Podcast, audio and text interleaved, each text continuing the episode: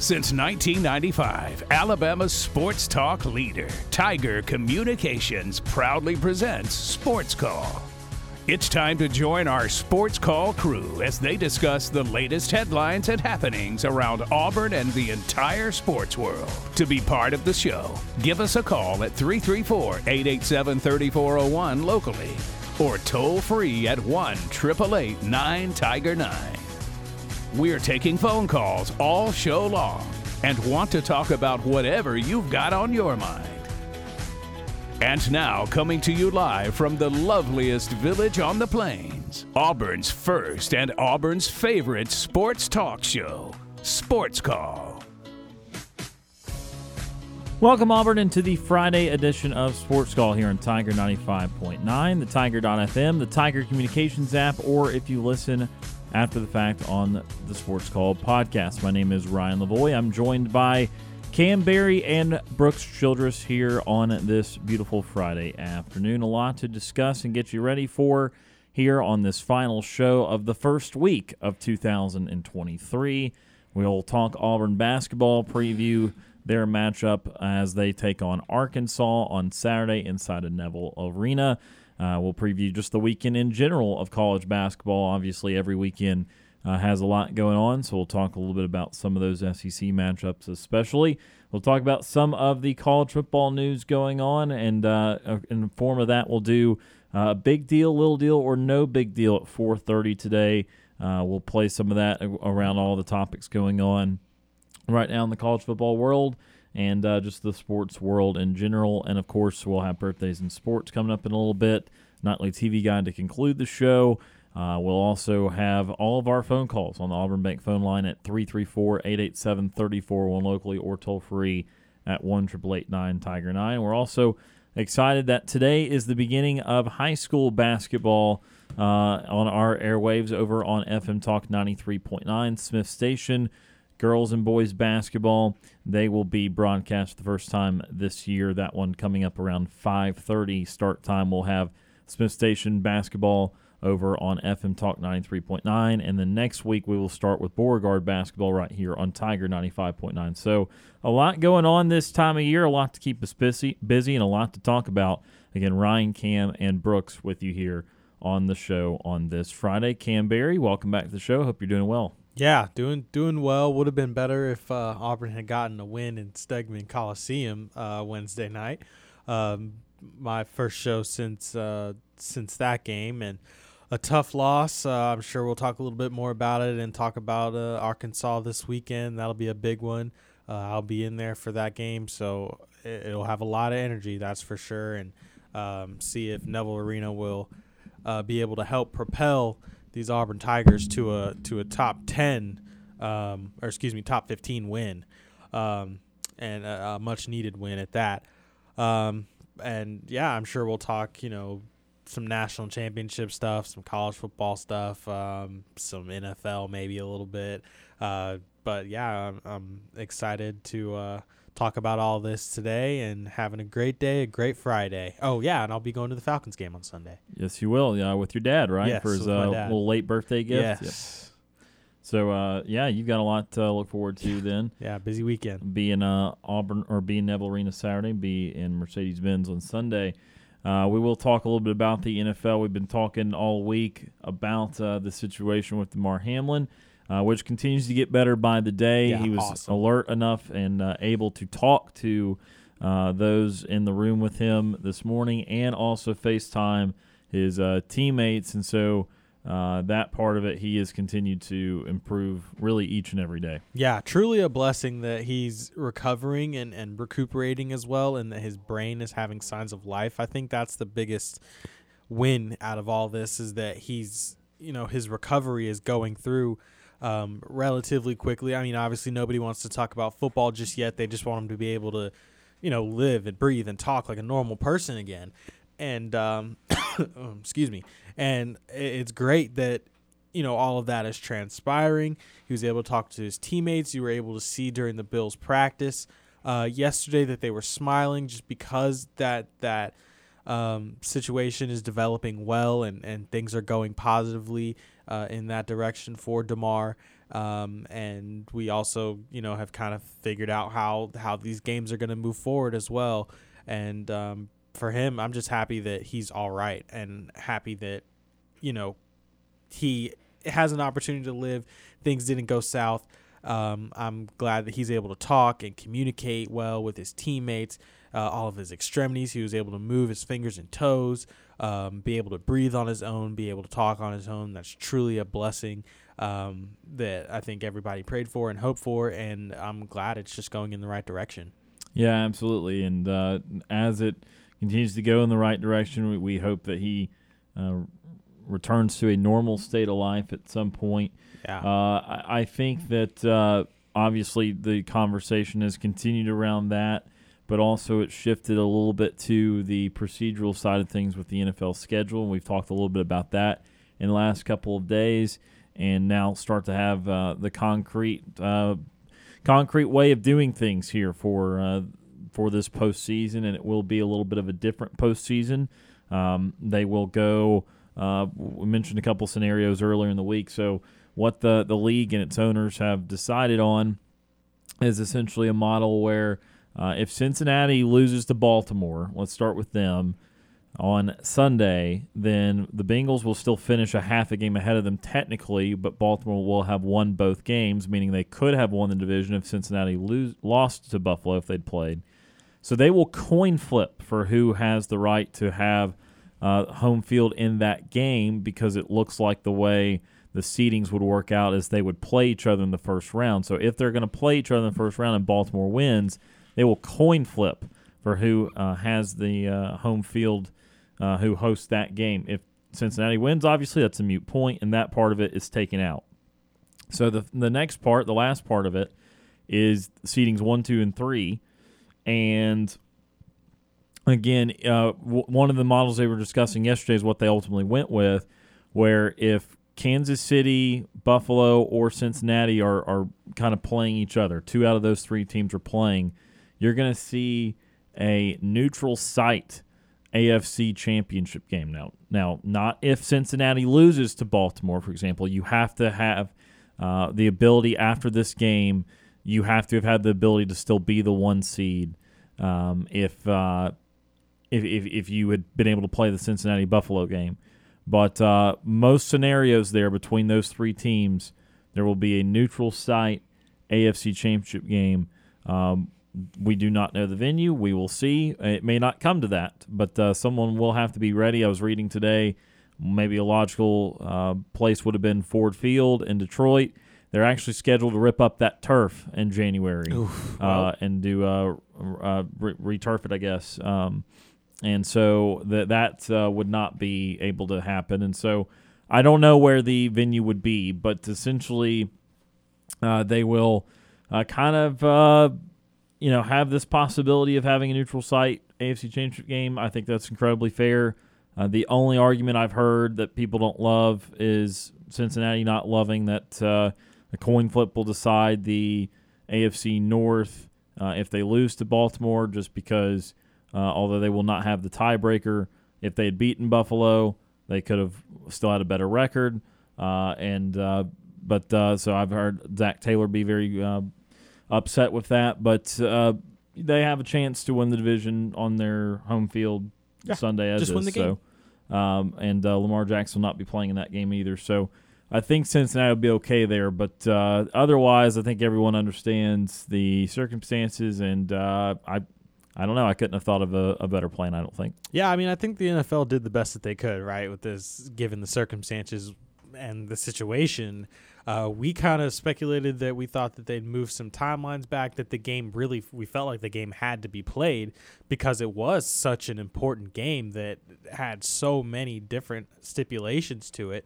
Um, but ultimately, they decided that there was just no way to figure out a place or, and time to play the game that would be sufficient for everybody. Uh, so they ended up canceling it. Um, I, I guess that's the next best thing. Um, having a neutral site uh, conference championship game is a right move. Um, the coin flip, I, I mean, I think that's just the best that you can do, right? If if you're the league, you're just deciding this, uh, you know, to try and make everybody as happy as possible. Obviously, Cincinnati's not extremely happy with how that that was decided. But for them, if they win the game, then they are fine. That's there's nothing to worry about. Um, so I think that's just kind of how, how you have to think about it. If you're Cincinnati, it's like, well, if we're if we're if we win, we're fine, no big deal, no worries whatsoever. Um, if you're the Ravens, you know, coin flip, you still might end up losing. So it, again, it is what it is. Your record's worse. You could still end up getting the division if you do win against against Cincinnati. Um, but Lamar's not playing, so that's going to be a really tough challenge um, to to go against Cincinnati, who is at full strength. Um, and if you're Buffalo, um, I'm re- I'm kind of reading this. Um, Buffalo, they they they're just kind of competing with Kansas City at this point. So, um, neutral site championship game. It is what it is. Um, just keep on playing, keep moving forward. So that is the uh, situation. What they're doing post Damar Hamlin. Again, a potential uh, AFC championship game on a neutral field. And then if the Bengals lose the Ravens, a coin toss to decide who is at home in that playoff matchup should it take place. All right, 334 887 34 locally, toll free 1 Tiger 9. Let's go to our Auburn Bank phone line for the first time today. James from Montgomery. James joins us. James, how are you doing? Hello, and War Eagle. War Eagle. Yeah, I am so happy for Damar Hamilton being back, you know, breathing, feeling his uh, arms and legs. I mean, miracles do work in mysterious ways by the by the power of God, and I hope he'll be back at 100% on the NFL football field sometime real soon. So, I mean, it's it's to be determined uh, at this point in time. Amen. yes, as well, because I mean, just like y'all said about the uh, AFC championship games, uh, you know, about the neutral site. If I was playing, if I was on the NFC side of the NFL and I want to play in the neutral site, I would just have to say for the for the AFC championship game, I would like to have that championship matchup being played like in Canton, Ohio. You know, you know, just just to throw that out there, you know, for for the uh, makeup game on Monday night. You know, that can be you know like a charity event game as well. Yeah, unfortunately, I, I don't think the, the NFL is going to make a playoff game into a, uh, a charity event. Although uh, Canton, Canton, Ohio is always a great scene for the uh, for the Hall of Fame game and for the uh, first preseason game of the year. Also, the seating capacity would be something that they uh, would not have enough of to have a, a playoff game. So, yeah. uh, you know, they uh, that that's a nice idea, but I think for for several reasons, the league would probably look somewhere else.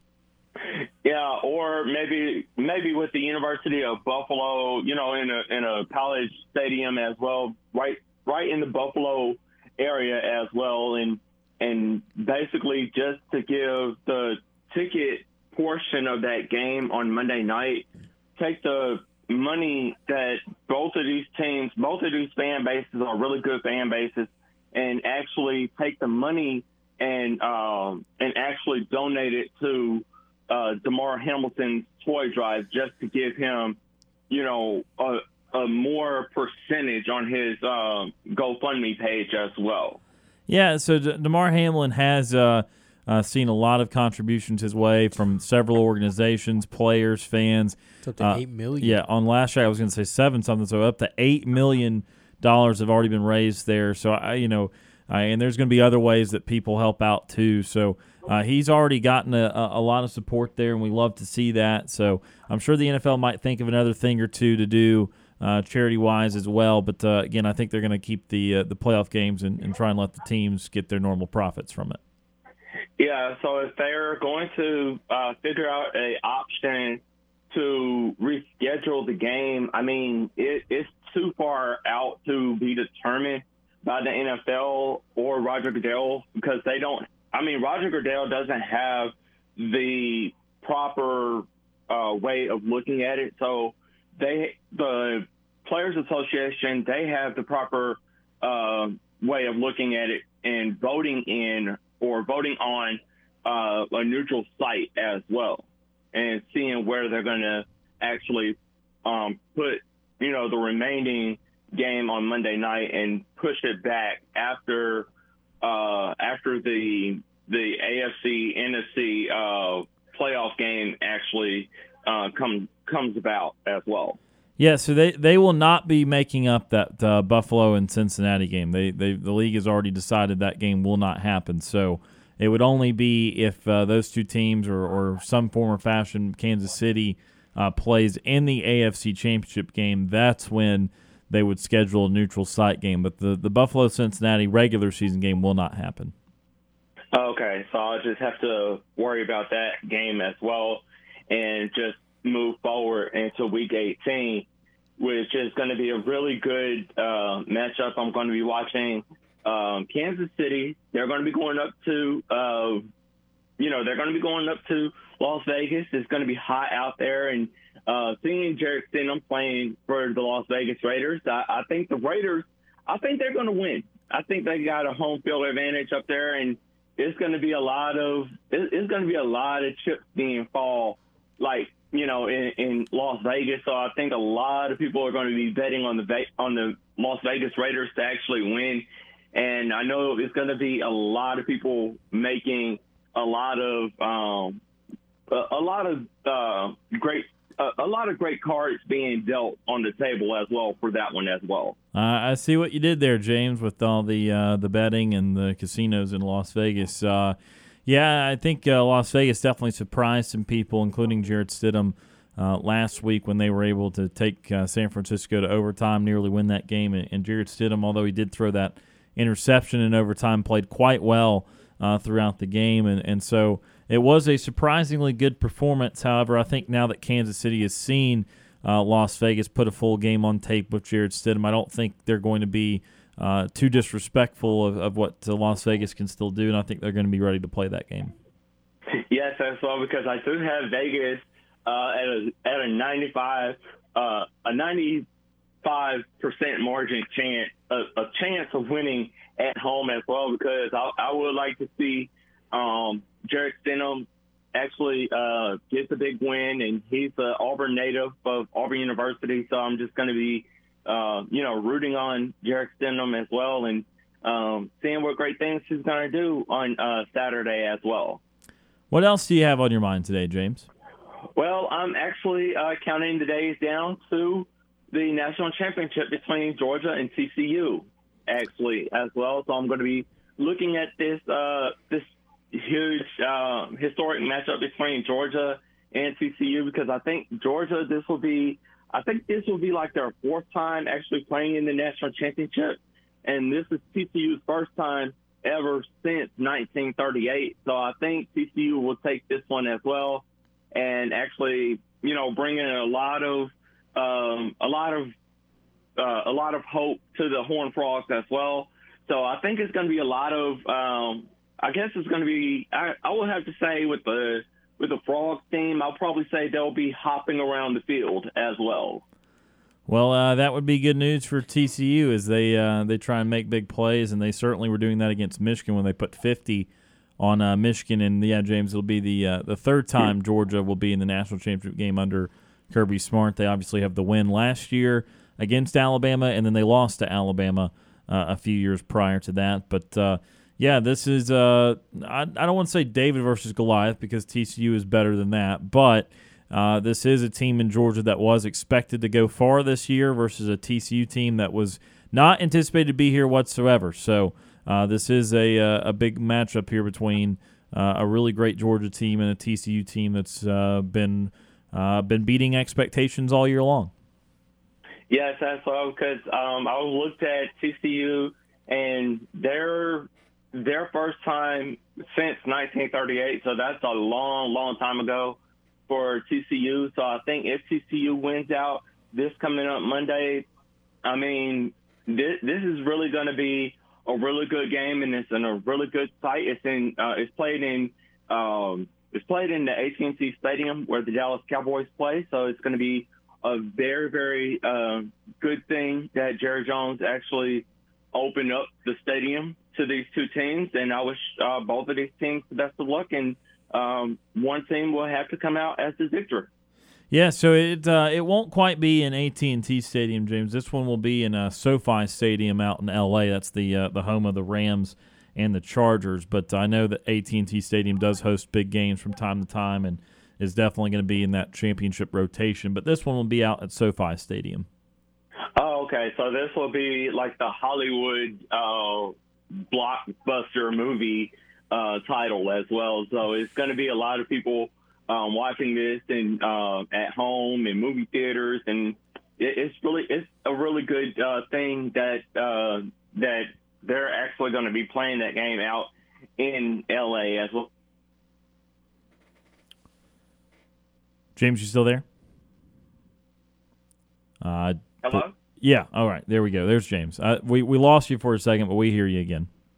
Oh, sorry about that. That's on my end. Sorry. Oh, all good. But uh, yeah, as you were saying, you know about the uh, Hollywood blockbuster, it is funny uh, being out in L.A. The only thing people are having a problem with is they're not being allowed to tailgate in the parking lots. Uh, inexplicably, mm-hmm. which is a big part of college football, as we all know. We we all love some good tailgating, and they're not allowing that to happen out there. So that's a little bit of a red flag on, on that environment, but uh, still uh, will be a beautiful stadium to play in. Yes, it is, and I mean, I mean, SoFi Stadium is a beautiful stadium to actually play in. I've actually seen uh, so many great games being played there on national TV. Uh, one in particular was uh, the Super Bowl back uh, last year. I think it was like 2020 or 2021, if I'm uh, making my predictions right on that. It was last year. It was between the Rams and the Bengals. Yeah, so um, I think this is going to be a really good game, and you know I know this is going to be a hot ticket. So um, I've already already picked uh, CCU to actually win. So um, I'm I'm hoping that CCU would come out and win for me as well, and uh, seeing some great great uh, great actors on on the football field as well. Any uh, any final thoughts for us, James? Before we got to let you go and go got to go to commercial.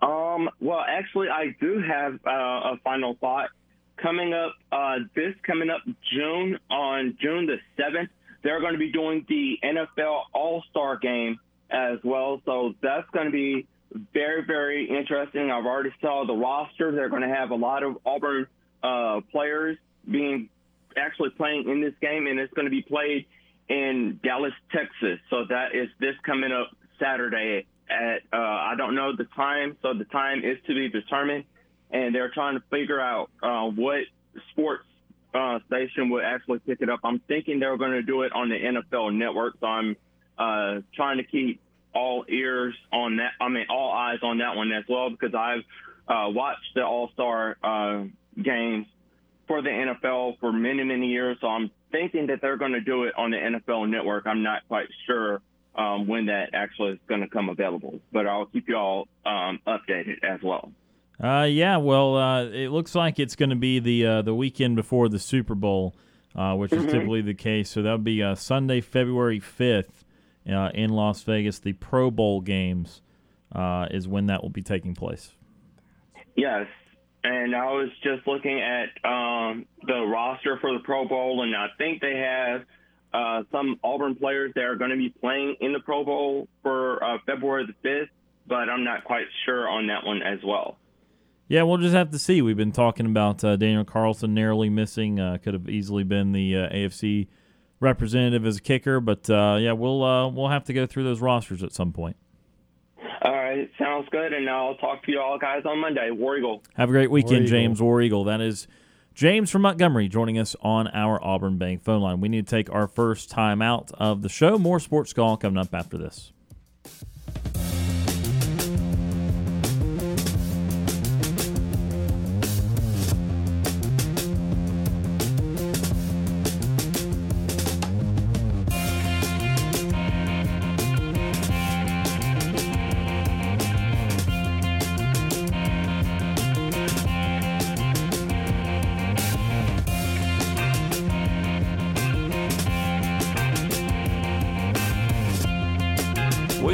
Timeout. Sports Call will be back after this quick break. We're done paying the bills. Now back to Sports Call on Tiger 95.9.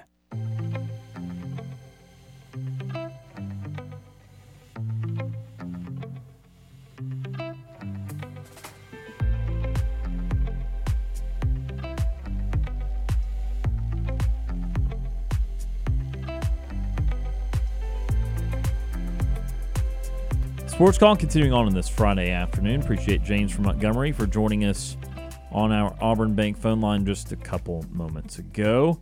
334 887 341 locally or toll free 1 Tiger 9 to join us today on the Auburn Bank phone line. We talk anything and everything in the world of sports. All right, uh, let's go ahead and do something that we do each and every day. It's time for birthdays in sports. It's time for today's birthdays in sports. Birthdays in sports presented by Max Credit Union. Here on January the 6th, almost about to wrap up a full week of the new year. And Ndamukong Suh turns 36, defensive tackle for the Philadelphia Eagles. Has also played for the Lions, Dolphins, Rams, and Bucks.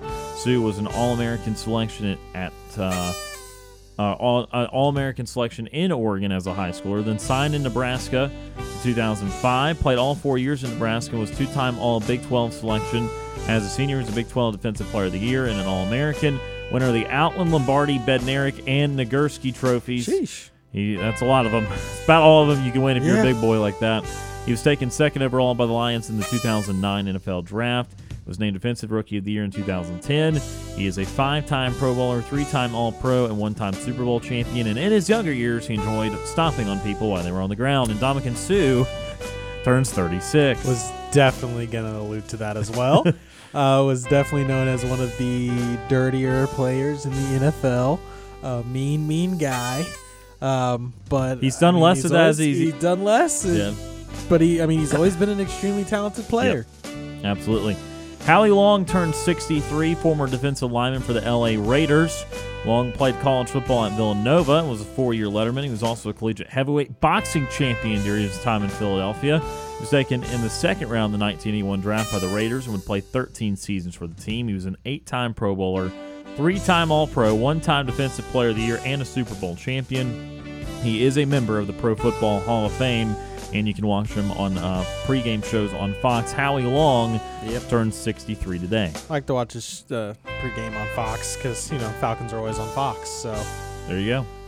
I, I don't really prefer one pregame or the other. I prefer the uh, football start. True. it's True. Uh, just to be honest, accurate. uh, both both networks have a couple guys worth watching, so I don't know if I really have a go-to. But uh, Howie Long been doing a while, turning 63 today.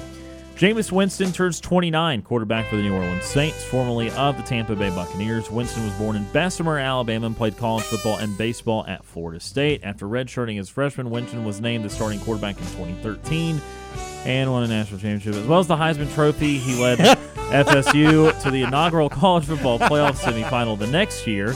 After the 2014 season, he declared for the NFL draft and was taken first overall by the Tampa Bay Buccaneers. In 2015, he was named Rookie of the Year, made his only Pro Bowl to the state, and uh, also is uh, this is extra not on the sheet is uh, known for throwing 30 interceptions in one season. 30 30. Uh, Jameis Winston turns 29 today. And ha- happy birthday to Gilbert Arenas, aka Agent Zero. Turns 41, former NBA guard. Arenas played basketball at Arizona, where he was a two time All Pac 10 selection, was drafted in the second round of the 01 draft by the Golden State Warriors. Played 14 seasons in the NBA, most of them for the Wizards. Was three time All Star, three time All NBA selection. Uh, did some bad things yeah. and uh, ruined his career because of that. But uh, otherwise, was a very talented player. Gilbert Arenas turns 41 today. Tad off the rails, but uh, uh I mean, uh, pure scorer if you ever seen one, right? True. Um, and just different in how he carried himself around the game. Um, was just a part of that that uh, early 2000s culture in the NBA that was, you know, just interesting, Yeah. just overall interesting. So uh, Gilbert Arenas, Jameis Winston, Howie Long, and Ndamukong Suh with birthdays today. Those are the birthdays in sports presented by Max Credit Union. We're going to go ahead and take our next break of the show. We got to talk some national championship game coming up in a little bit. We got to talk some college basketball, and then big deal, little deal, or no big deal coming up a little later on. A lot to do here on this Friday edition of Sports Call. We'll be right back.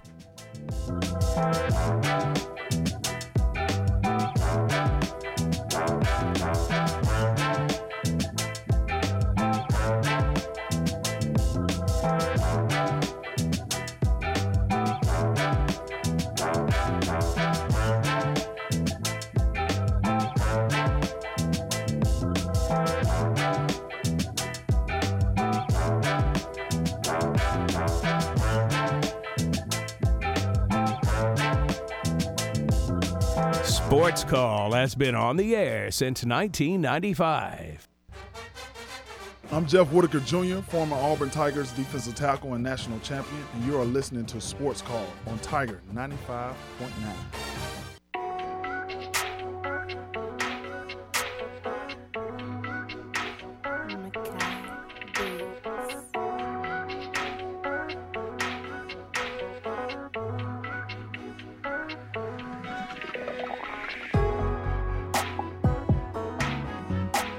Welcome back to the Friday edition of Sports Call. Tiger 95.9. Ryan Lavoie Canberry. Brooks Childress will be joining us momentarily. A lot to talk about on the show today, as we're just now two shows away from a national championship game. Georgia and TCU, the final college football game of the year. Let's talk a little bit about that as we start to preview it. Georgia and TCU both involved in highly entertaining games last weekend uh, to literally ring in the new year in the case of uh, Georgia and Ohio State. And uh, both those games were some of the best playoff games we've seen. And so it stands to reason that Monday nights will not be like that. Uh, but we will see. Uh, obviously, you have to do a lot to earn this spot, and TCU beat a Michigan team that uh, drubbed Ohio State. so TCU has obviously earned their medal here. Now, can they hold up against Georgia and the physical nature of Georgia? Because I feel like playing Michigan is playing Georgia light. Okay, Michigan's yeah, going to do things very similar to Georgia. They're just not going to necessarily do them as dynamically right. or as uh, execute with, as well with as much strength and yeah. that sort of thing. Uh, but just let's look at this matchup between Georgia and TCU. Uh, it feels like it is going to be very highly on the on the shoulders of, of Max Duggan to make big plays for TCU. And even though they scored 51 points, it's kind of funny to say this. Even though they scored 50 points on Michigan, he really didn't play great. His numbers were not great. He made some big plays uh, for sure, but he also made a few mistakes. And so it's it's not often you say someone on an offensive team scored 50 points needs to play even better, but they're going to have to get a lot out of Max Duggan on Monday night. Yeah, I mean they they uh, also relied a lot on their defense uh, to make some plays, and their defense did make those plays. Um, it's going to be interesting to see how he performs. I was actually just uh, talking to one of my old uh, teachers uh, from high school. He's a he's a big UGA fan. And he's like, "Who you got?" Because uh, he uh, he's always he's actually one of the people that told me I should go into talking about sports for a living um, after high school, and he said um, he said, I feel like Georgia's going to win in about a 31 to 20 ish range. He was like, if, if Duggan gets out and starts running, though, UGA is going to be in trouble. I said, I agree. Um, he's like, like, like how Stroud did against UGA. He's like, I think, I think we're going to struggle. I said, I think the scouting report is going to be just very different in the sense of that. I think that UGA is probably going to put a spy on Duggan from Dugan, Duggan, Duggan, Duggan, Duggan, from the start uh, to keep him as contained as possible. Not you know the edge rushers can't over pursue on their on their um, on their attacks. Um, and they're going to keep eyes on him at all times because he is a running quarterback. And unlike Stroud, um, who really was more content to stay in the pocket, obviously, unless um, I mean, things broke down, and he used his legs a lot more, I think, even than UGA expected, um, because he relies on it. He did rely on his arms so much. Um, he didn't have a single rushing touchdown in the entire season, um, and uh, Duggan has a bunch, uh, as we are very well aware. And so I think that's going to change how how they approach this this game. Um, but yeah, it's gonna be it's gonna be pretty much all on his shoulders. Him and Quentin Johnson Johnston, um, they're they're gonna be the two that you really uh, need to key in on because TCU is I'm pretty sure they're missing their starting running back. Uh, I, I thought I know I he, got he got banged I, up in that game. I'm not sure of his uh, status. Do you think yeah, he's out for I, that? I I thought he was because I don't even think he came back for the Michigan game. I don't I don't think so.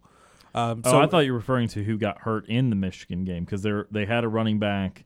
Uh, I want to say it was Key, uh, Kendre Miller got hurt. Yeah, so that's that their game. that was yeah Kendre Miller. But did they have another guy who was starting before Miller? I don't know. I'd have to yeah, look I, that I don't know. I don't know. Either. I know Demercado had 150 for him against Michigan, so he Right. played well too. Yeah, he did. He, so you know they're gonna have to need that rushing attack, and and Georgia's front is gonna be tough to to really break through. Um, so it'll be interesting. Uh, I think you need to really attack their their DBs. Uh, I think Quentin Johnson will be able to win his matchup with um, with Kelee Ringo, even though Ringo, I mean, there's that's two first rounders, two two top 15 picks probably. Um, but we've seen that um, Ringo has has been burnt a few times. Uh, and uh, I think you can expose that matchup because of his aggressive nature um, and use that to your advantage. So it, will be interesting to see how TCU approaches this game. Like I said, I think UGA is just going to keep a spy on Duggan, uh, really just keep their eyes on him at all times because he's what make makes their offense go for the most part. Uh, and if you can contain him, you can mostly contain that offense. Yeah, it what Kendre Miller is their lead okay. back. Okay. He has 1,400 okay. yards on the year. Uh, so he did play a little bit in that Michigan game, as as stated. He did get rolled up and did not return. So we'll see. I don't know oh, okay. quite his status for the Georgia game, uh, but Demercado is their second leading rusher, over 600 yards in the year, and had the uh, 17 carries for 150 against Michigan. So we'll see. Certainly, they liked both backs, and and uh, Miller was the one with 1,399 yards, 1,400 yards. But um, yeah, I, I think that TCU. If, here's the thing: I, I would have said prior to the Ohio State game that it would just be really difficult to score on Georgia no matter who you are. Right. Their game against Tennessee, I mean, they played Tennessee as well as anyone played Tennessee's offense. I mean, I know South Carolina beat them badly, but it was because they scored 60. They still gave it 35 right. in that game. So I would have said that I just don't know if TCU is going to be able to find ways to make enough plays. But seeing Ohio State score – uh, a pretty easy yeah. 40 points on him. I mean, they Stroud looked good. He was protected very well. Offensive line did a great job uh, of protecting him. And just given that Ohio State was able to do that, I think there is some hope that TCU can score some real points here. The problem is, is can TCU actually hold down Georgia? And you typically would not be too worried about that. Georgia does not strike one as a incredibly explosive offense. But uh, they're coming off the hill scoring 42 against Ohio State. They scored 50 against LSU in the SEC title game. Clearly, Georgia has some offensive chops, and I think it goes into kind of disrespecting Stetson Bennett at times. There's yeah. always a delicate balance to it because at times, um, you know, it, you go a little too far down the train saying, "Ah, oh, he's just below average. He's not even any. He's not even good at all." Uh, but he clearly has made clutch plays for them, and he clearly has uh, a pretty potent deep ball. I mean, he's yeah. thrown some really good stuff it. down the field. Uh, 3,800 yards now in 14 games. Um, you know, I, I again, I, you have to. Some people feel very strongly about Stetson Bennett, usually oh more towards the negative. Yeah. So I, I tread cautiously here but he is a he is a decent enough quarterback. He's not a bad quarterback. That that should not be a thing. Uh, they would not get here without him. Um, as far as the clutch plays needed to make both in the national championship game last year against Alabama and the clutch plays needed to make in two straight drives against Ohio State this year. And I think that's the big difference in him now than it was from the first rendition of him, his first year, was that he'd make a mistake or two, as he still does now, but he would then compound those mistakes and he'd never really recover. Now he usually recovers from those mistakes. He did not play a great first half against Ohio State through the pick, almost through one go and a half, and he played a very, very good second half. And so that's where he has matured uh, at the ripe old age of 25 or 26, whatever he is. yeah, he's, uh, he's um, 25. And so that's where he has learned and gotten better is he still makes that mistake. That's why he's not an elite quarterback, but he's a solid quarterback because he comes back and rebounds from that mistake and does not d- just go into a disheveled state of just throwing wildly, losing confidence, and, and that sort of thing. So I'm kind of under the impression that Georgia's still going to score a lot of points. TCU will still need to score. This will need to be a high scoring game for TCU to win. I don't think they can win this game 24 to 21. Nah. Uh, and, and, again, that I, that's surprising to say because you would have said uh, at the beginning of last year that you could have done that to Georgia because especially when you factor in they don't have a elite running back either. Nah. Uh, McIntosh, is good. Is good. He's their yeah. leading rusher, but he doesn't even have a thousand yards. Uh, they actually do throw it.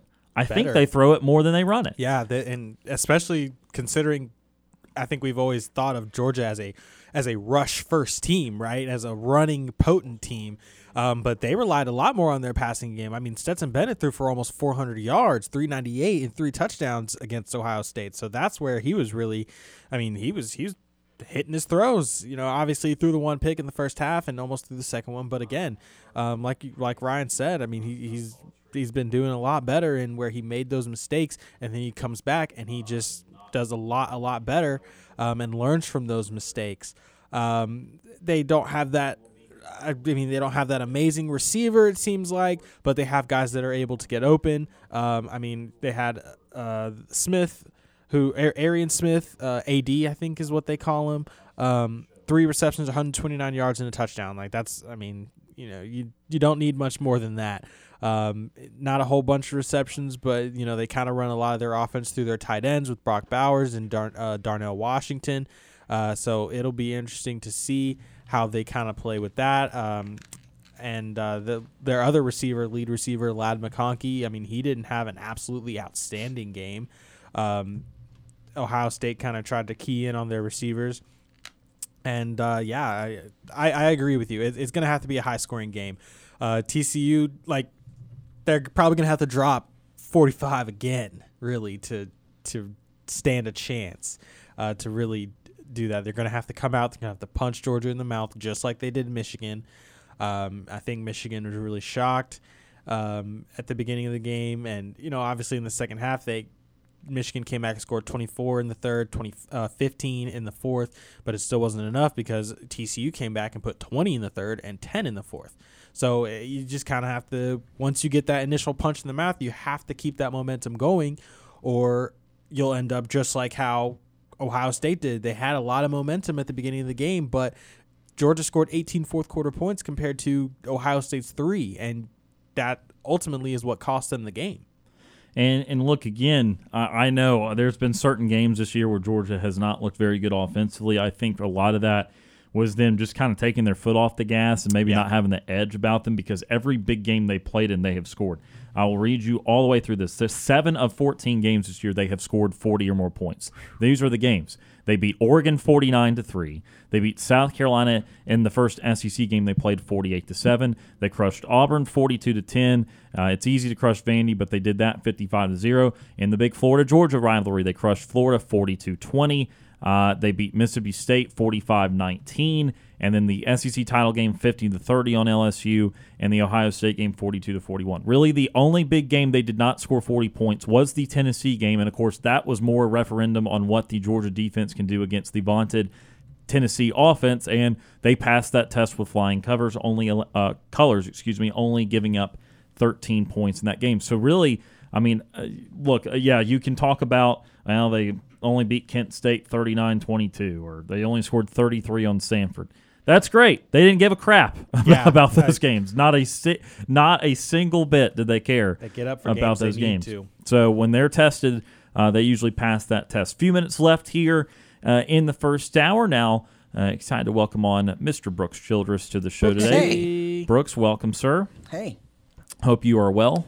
I'm doing fine. Um, you know, had some had some work to c- accomplish.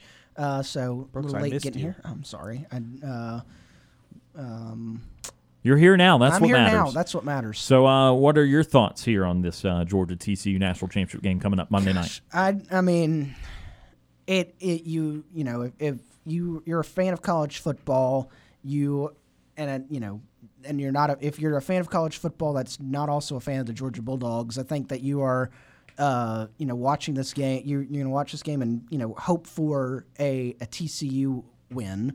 Um, nothing against Georgia. It's just that it's it, TCU is a great story. Uh, Georgia did, you know, they won it last year. That kind of was like the Georgia was the story of last year, where it was like, can they finally get that national title? Can they finally do it? And they did it, and that was the big story last year. This year, it's kind of, you know, the you've got TCU. They were what two hundred to one odds coming into the season to win win the national title. Uh, I think that was the big storyline at the beginning of the week. Um, you have a, a, quarterback in Duggan who didn't start the year uh, at, as the starter, came in after the starter got hurt and carried them uh, through this season, almost to an undefeated season, tripped up in the Big 12 title game, and then he got himself into New York for the Heisman race, uh, Heisman finalist. And Uh, you know, it's it's a great story. Sonny Dykes in his first year at, at TCU. It there there it's it's one of these stories that college football sets out there, and you you watch it every year, and you say, "This is great. This is why we love the sport." And I think a lot of people who love college football are hoping that that's that comes to uh, a a positive ending for TCU, where they're crowned national champions. They beat the the Goliath that is Georgia. But then you look at it on the field, on paper, you're like, well, I think I saw what uh, a stat today where Georgia's got 28 blue chip recruits on their team, and TCU has got seven.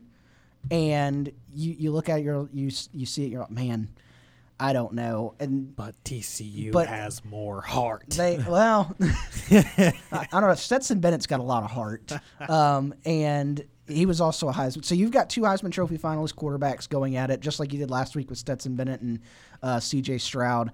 I think what what is going for uh, TCU is they've got the, a fun, great offense that, much like Ohio State, can score the football the other the only bad part is I don't know if the defense is going to be able to hold up against this Georgia team because, like you were saying, they've got some great tight ends, they've got some great wide receivers, they've always got good running backs. Like it, it's just it's phenomenal how Georgia over the years has just been able to restack with a with a with a running back. right. Um, and you know, I know a lot of people you know don't like Stetson Bennett, or you know, there was there was a lot of Georgia fans last year that were doubting Stetson Bennett should have been the starter. He's proven himself. he came back. He, he's proven himself as a capable starter, and I just I don't know if if TCU is going to have enough to get the win in this one. I I think that. I, it's going to be close, at least for a half. I think TCU. I think there's a really good chance TCU comes out, knocks Georgia in the mouth, gets a lot of momentum there. But then I think once you hit that second half, I think you're going to see the the experience and the hey, we've been in this situation. Georgia Bulldogs come out and uh, start to take over that game once you, once you hit that. So much like you saw in the Ohio State game, where Georgia it was kind of it was very close. Ohio State seemed to have the upper hand in the first half, and then that second half hit, and you could just little bits and pieces. You started to see Georgia grow into that game, and, ultimately were able to finish it out and get a win and get themselves back in a chance to win another national title. Yeah, I, I treat this a lot. A, a, really, how I do a lot of the time against Alabama or Georgia. TCU being no different here. TCU is going to need to start well. Uh, the, Georgia is not somebody you come from behind on. You- You've got to kind of surprise them and knock them in the tee first, and then try and hang on. Uh, uh, just how many times over the years do you see Georgia or Alabama when they finally do lose that game?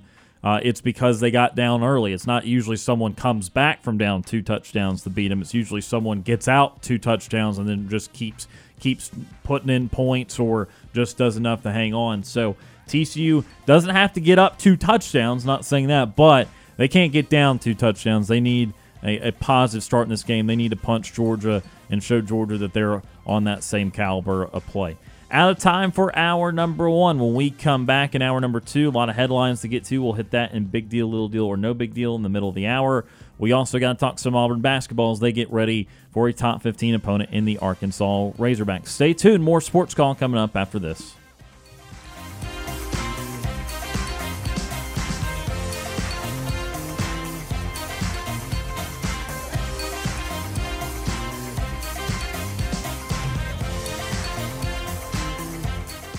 One hour of our show is in the books. We've got more to come. Stay tuned for another hour of Sports Call right after the break.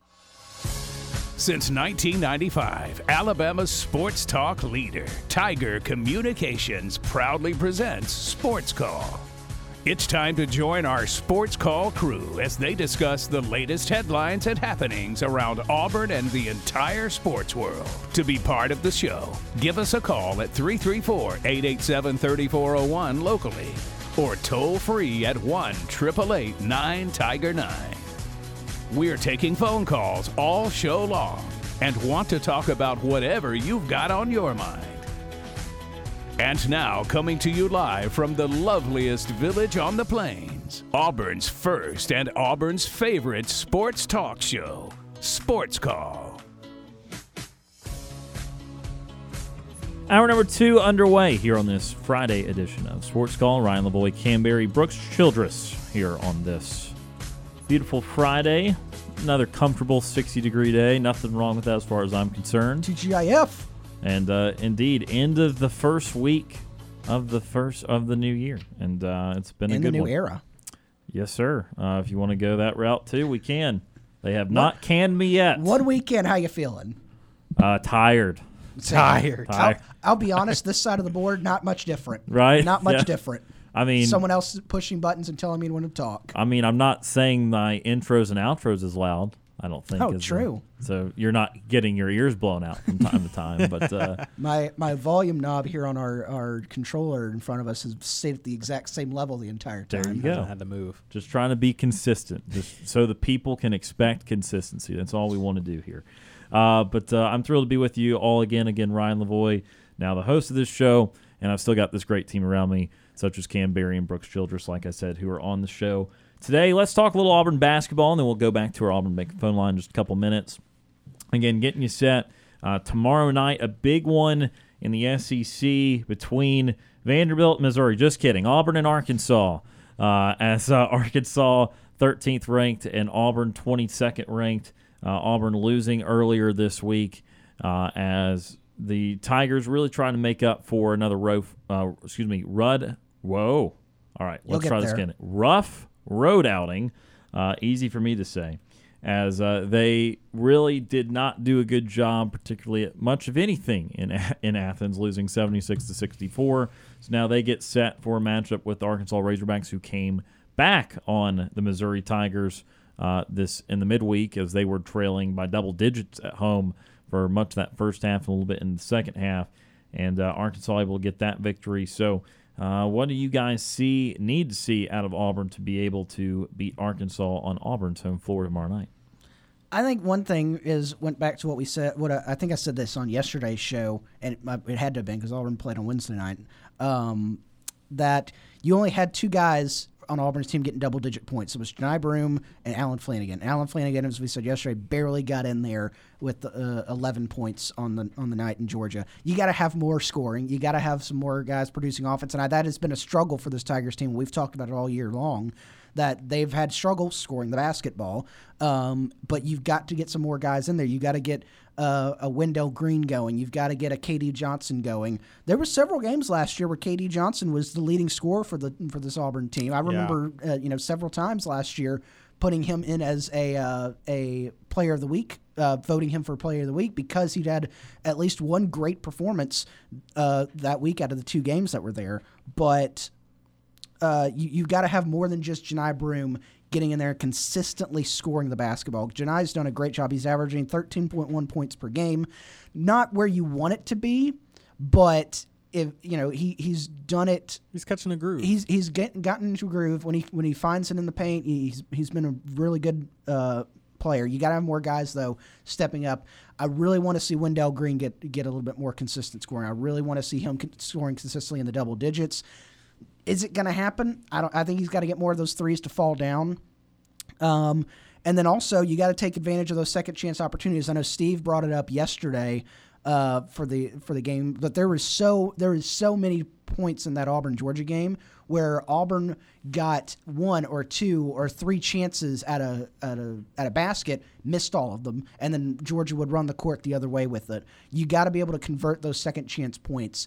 Um, you, you've that can it's one of those stats, second chance points that you it's down the stat list a little bit, but it can be the difference in a basketball game. Um, and then the next thing, you know, just looking at Arkansas, I think a big thing is stopping uh, Ricky Council, uh, their guard. He's averaging 18.4 per game. If you can shut him down a little bit, I think you know you heard if if you listened to the break, you heard Bruce Pearl talking about. Um, you know, previewing this Arkansas game this week, and they've guarded Arkansas fairly well the last few seasons. But if, and if you could shut down Ricky Council and then you know be able to uh, keep the rest, you know, shut shut him down specifically, and then guard well with everybody else. You've got a real good, you've got a real good shot to win uh, win this game tomorrow night. And like we said yesterday, you only get one shot at Arkansas this year, and it's at home, so you got to take advantage of it. Yeah, um, only one shot against Arkansas, and I agree. Ricky Council is really the catalyst for for that Razorback team. Um, but they they play a lot of um, what is kind of references like positionless basketball. Uh, they have uh, multiple guys who can bring the floor, bring the ball up the floor. They have five-star Anthony Black, who is um, a, a very talented player, um, and you know he's. I think he's their leading assister, um, and it's going to be interesting to see because uh, uh, Missouri played Arkansas very, very well for mm, I would say about 15 minutes of that game. Uh, that first 15 minutes, they they really dominated Arkansas, and it looked like they they were going to be able to put them away. But um, Arkansas really, uh, what helped them big time was crashing the boards. They they had a bunch of second half uh, second chance points, and that's what really gave them the ability to get back into that game against Missouri. Um, and you, so if you're Auburn, you really have to think boxing out is something that is going to be extremely key. Um, Arkansas is a really drive heavy team. They don't really shoot the ball well, like I think most college basketball teams have not this season. Um, you, they, they like to get to the foul line, and that's where they get a lot of their points as well. Uh, Eric Musselman said, you know, this team needs to get to the foul line about 15 to 20, or excuse me, 18 to 20 times a game um, to really be successful, get their points at the line, um, and draw a lot of fouls. So you got to be careful, be wary of that. They're going to want to drive. Um, don't let them get into the paint and, and really dominate uh, dominate you that way. So it's a matchup that Johni Broom again might be able to win. Um, a, a, game that could really favor his his ability, his height, his length. Uh, another you know ability, a game for Dylan Cardwell as well to be able to get up there and get those rebounds and and put a body on somebody. Um, I think that's a big point of emphasis. You got to think, you know, it, as soon as the shot goes up, put a body on somebody, you know, uh, on somebody with a different jersey on.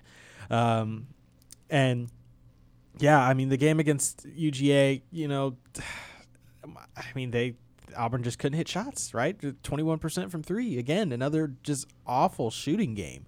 Uh, 34 percent from the field. Uh, you just you can't have that. Wendell going t- two for twelve. You just zero oh for six from three. You just can't have it. It's just your your leading scorer. You know, up to this point in the season, um, only seven points, and you, you just it, four turnovers. It, it's just bad, and you, you gotta be able to you know fix that. And and again with KD as well, he only took um, he only took excuse me uh five shots. So he only took five shots, three points. Um, one was a three, and and I don't really.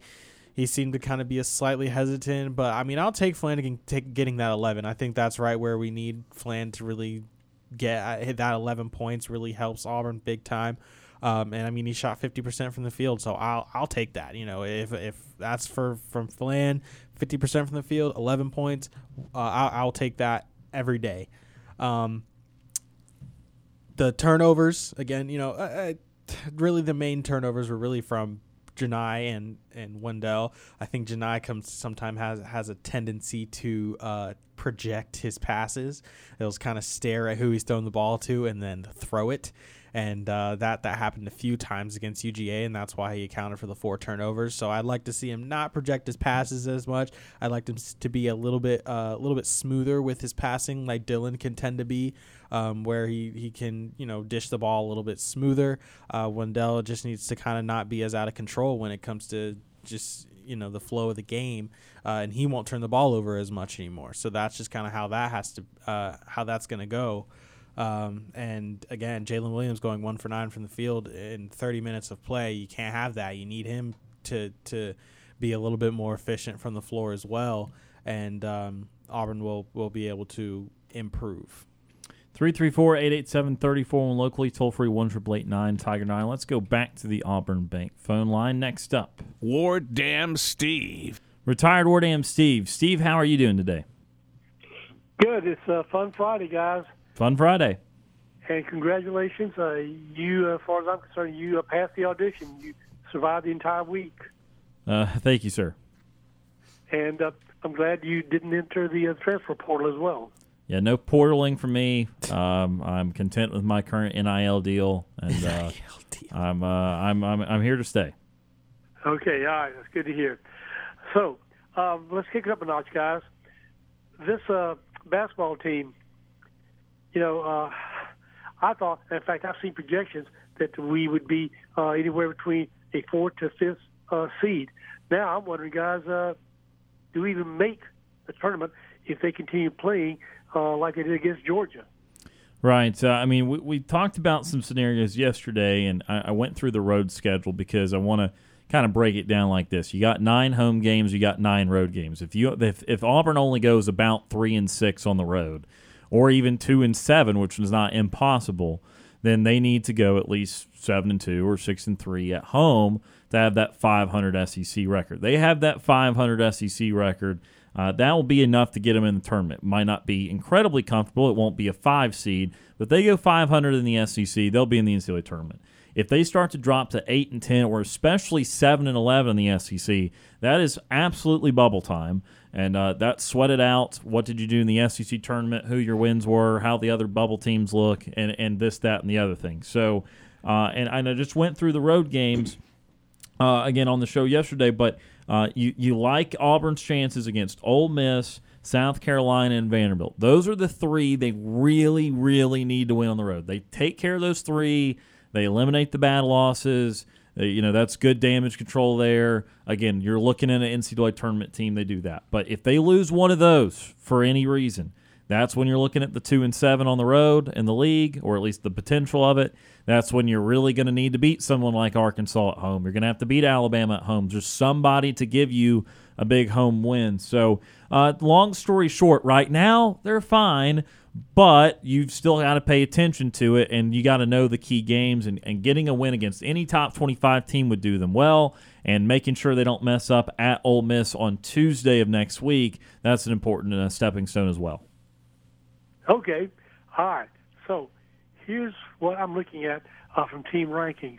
They have come up with a roster of their of Auburn's toughest remaining games according to team rankings, and Auburn's easiest remaining games. You let me know, guys, uh, if you agree or disagree Sure. with uh, their projections. Their toughest remaining games are in this order, uh, and they get uh, and they, they do it in terms of percentage of winning. So the toughest remaining games are the best probability of winning is against Tennessee.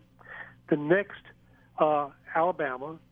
Oh, I'm sorry. These are the least. Uh, the yeah, Tennessee, Alabama. Right, least likely to likely. win, Right. yeah, for Auburn. Tennessee, Alabama, Tennessee at home, even Kentucky away, West Virginia away, Alabama at home, uh, 44.8% chance, Arkansas 48.6, Texas A&M away 54.9, Mississippi away 56.5, and LSU 57.8% chance. Those are our toughest remaining games Sure. according to team rankings. Our easiest,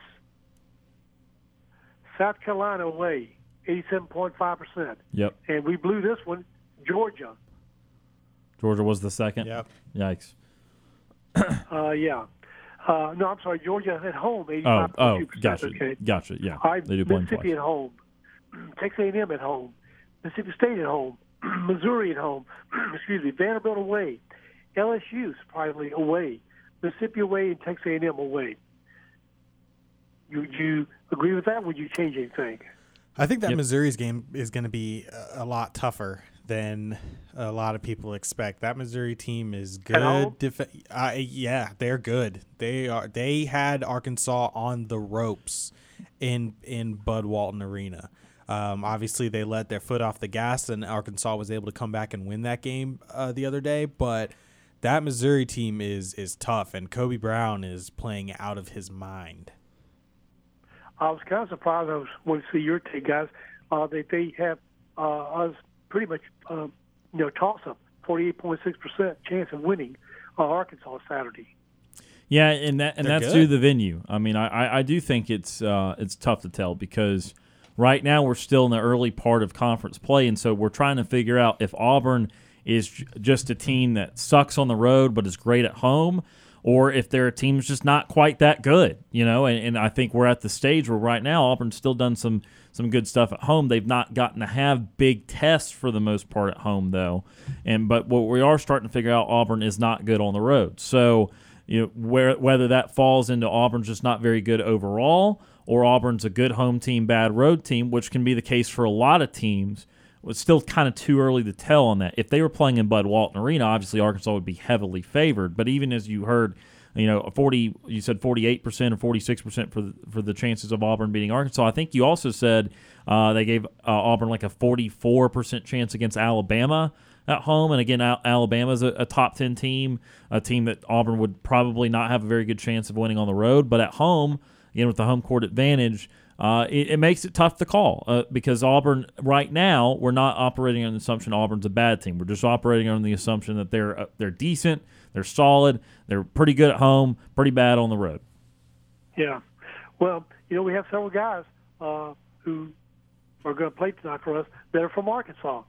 Uh, I, I love this quote from uh, Mr. Flanigan. He said, "For me, it's personal." Talking about tomorrow night's game. He says, "Just being from Little Rock and them offering another kid over me." So I never got the offer from my home state, even though I was the number one player in the state. I didn't know he. Did you know he was the number one player at the time? I, I wouldn't have guessed that. I, I, I thought he was a three star guy, which I mean, obviously, if there's not a four star guy in Arkansas, so he could be the, the top player in the state. But uh, uh, I I just knew he was a pretty high three star, uh, and I didn't know he was from Arkansas because the connection with his dad, uh, who was at Little Rock at one point in Wes Flanigan. So I, I did know those things. I did not know he was the top player in that state, though. And this, this is what my question is, guys. I can't keep wondering. I asked my son, you know, well, you know, it just happens, Dad. You know, these are seasoned players. Allen has not been playing up to his potential. No, he hasn't. He, he's he's been and in a I, slump. I, I don't get it. I don't know. I don't know. You know, why not? He's been in a slump. He's just been he's just kind of been playing a little bit out of his game, been a little bit been inefficient, but uh, that UGA game was a was a good little get right game for him. That was 11 points, shooting 50 percent from the field. Um, that that was good good for him to uh, at least you know put some points in, double digit points. So hopefully that kind of will help him to uh, help propel him to continue that. We we need those 10, 11, 12 to 15 points from Allen Flanigan every game. We need that. Right, and some guy, so one player who who is also off Markel is playing better, Chris Moore.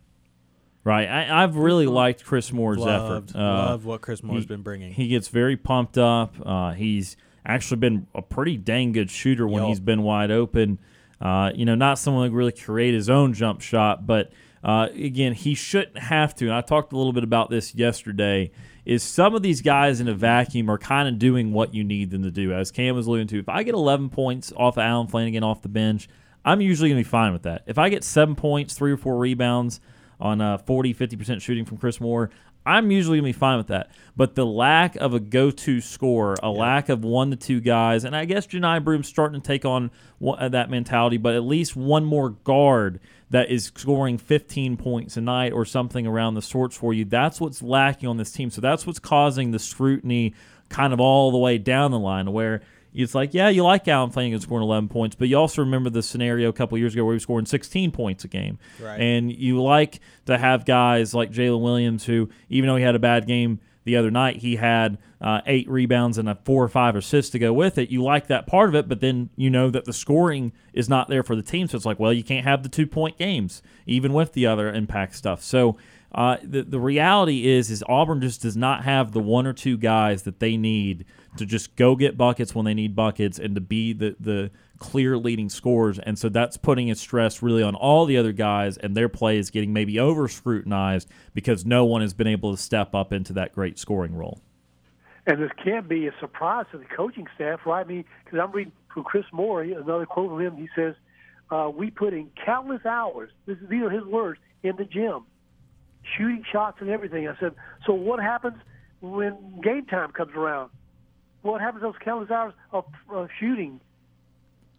Yeah, I mean, look, I mean, look, Just some teams just don't ever end Yeah, up shooting well, shoot and some guys, uh, some guys just don't don't do that. And look, Auburn's not the only team that works hard. I mean, I know that we hear the stories about Auburn, and, and certainly they're they're giving it their best effort there. But there's other teams that suck at shooting threes. We're talking about Auburn and Arkansas this weekend. I'm I have, talking about shooting, uh, Well, Ryan. I'm just trying, forget the. Well, I know, I mean, know, and that's exactly rim shots. I mean, like uh, Brooks said earlier, I saw it. We had four or five uh, people trying to make a darn shot underneath the basket, and it wouldn't go in. Right, and some team, sometimes freak things like that happen. I'm just saying that every team, every team works their butt off to try and make more shots. And I was just going to use the example of uh, Auburn playing Arkansas. if we talk perimeter shooting, Arkansas can't shoot from three either. Absolutely not. Arkansas is twenty nine point nine percent from three. Auburn's twenty eight point nine. So they're very similarly bad uh, from the three point line. Uh, Arkansas finds some offense in some other ways that Auburn's not been able to. Uh, they've had a little better drive game and, and that sort of thing, but you know, the I mean, not every team every team works hard. I, I assure you that. It's just some guys just don't make them. It's just that simple. Some guys just can't make them. Well, then by now, I would have thought that the coaching staff, and I haven't coached, you know, ever in my life, and, and I love Bruce Pearl, but has he recognized, okay, we may need to maybe change our starters and rotations here and who goes on the bench because, you know, Wendell, I love him, but he, he's been, you know, lacking. Um, KD, uh, he's fallen off the earth. Well, what's happened to him? Yeah, KD's been playing rough as of late for sure. Uh, he seems the most hesitant I've ever seen him. Agreed. Um, there have been some games here as of late where Auburn has not shot as many threes. They had a 12 po- uh, they have a g- game against Georgia State where they only took 12 threes. Uh, the game against Florida, I believe they only took 14 threes. That's a completely fair number even for a bad team to shoot when you're shooting 60, 65 shots from the field. And you only- Jaylin Williams, he's been making threes, but not anymore. uh, well, yeah, last couple games he hasn't, and those are kind of also the ebbs and flows of basketball, where even a 37, 38 percent shooter is going to have a couple games where they go one of five or two of six, something, Right. something like that, or even 0 of four or something like that. And then they'll come back a few days later and they'll have a four out of five. Yeah, that's And just so basketball. That you know, uh, uh, overall, Jaylin's done better than some of these other guys from three, but. Uh, it, again, that's where it goes falls under the category of everyone gets scrutinized because nobody has been able to be the consistent guy. and I don't even know what to expect tomorrow night, guys. Of course, I'm going to be pulling for it, but um, I haven't even seen the line. Have you seen the line yet? Uh, I have it. it uh, would you like to guess it, Steve, or just want to hear it? Okay, uh, I'm going to guess that uh, we're an underdog by probably by six points. I, I believe that's what I saw. I saw six points. Is that what you guys saw? Uh, give me a sec. Give me a sec. Give me a sec. I saw it somewhere. I see- Oh, yeah, I, I don't seen see it. so, okay, I had. I it was somewhere other than ESPN. I saw it. Uh, But I- I saw it, but uh, I would say like if I if you just told me to make a guess on what I thought the line was going to be, I would have said five points, five six points, Arkansas away. Let me let me All find right. the site I saw it on, Steve, because I did see it earlier. Uh, it's actually uh, it's just three and a half. I'm sorry. Uh, That's all I, it I guess, is? Yeah, I guess I double it. Yeah, Arkansas favored by three and a half. Yep, and that's uh, Neville Arena USA. Hang on, Uh, no, that that's not me- right either. Hang on, I will find no, this that's eventually. not right. Okay. Because if it's that low, then that tells me that Vegas must be wanting people to bet on Arkansas. Yeah, I'm just not finding this. I, I won't. Uh, I can't say where I saw it. Okay.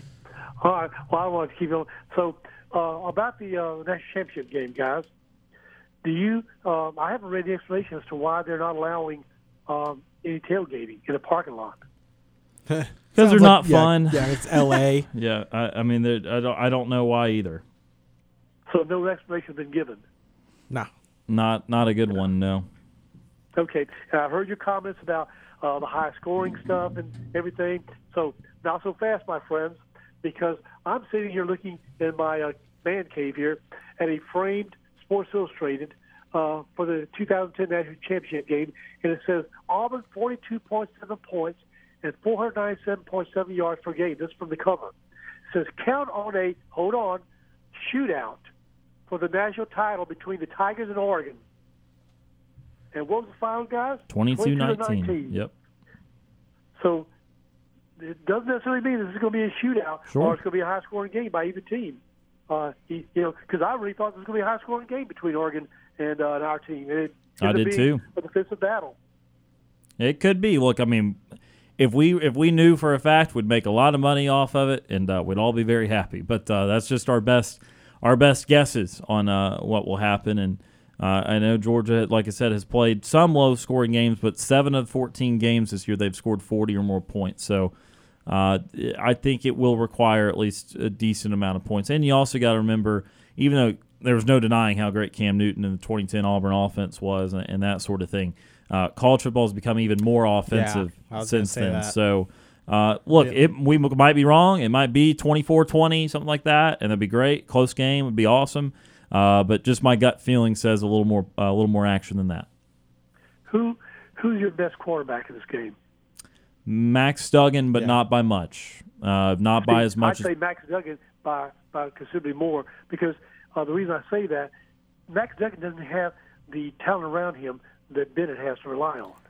I mean, he has a first round draft pick at wide receiver. Yeah, their, their wide receiver is is awesome. Um, you know, I, I say in general, yes, Georgia's got some more, but I mean, it's How many not. It's stars not. Does, uh, does uh, Georgia It's have not always about five stars, though, Steve. It's about how those guys are, are playing on that team. Some And of those five stars could be on the bench. Some of those five stars are on defense. So Right. it's not all about. if you have more of those five stars guys than the team does, you eventually can out talent them. Sure. Yeah, but Georgia's If you're coached does. right, yeah. the the defensive player of the game for Georgia was a three star.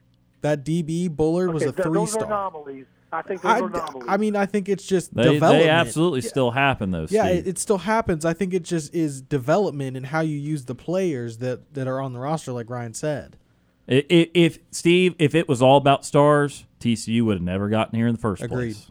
No, no, I agree. But this guy, and we'll talk about it next week, because I do want to let you know what he's found out. He's done these deep analytics.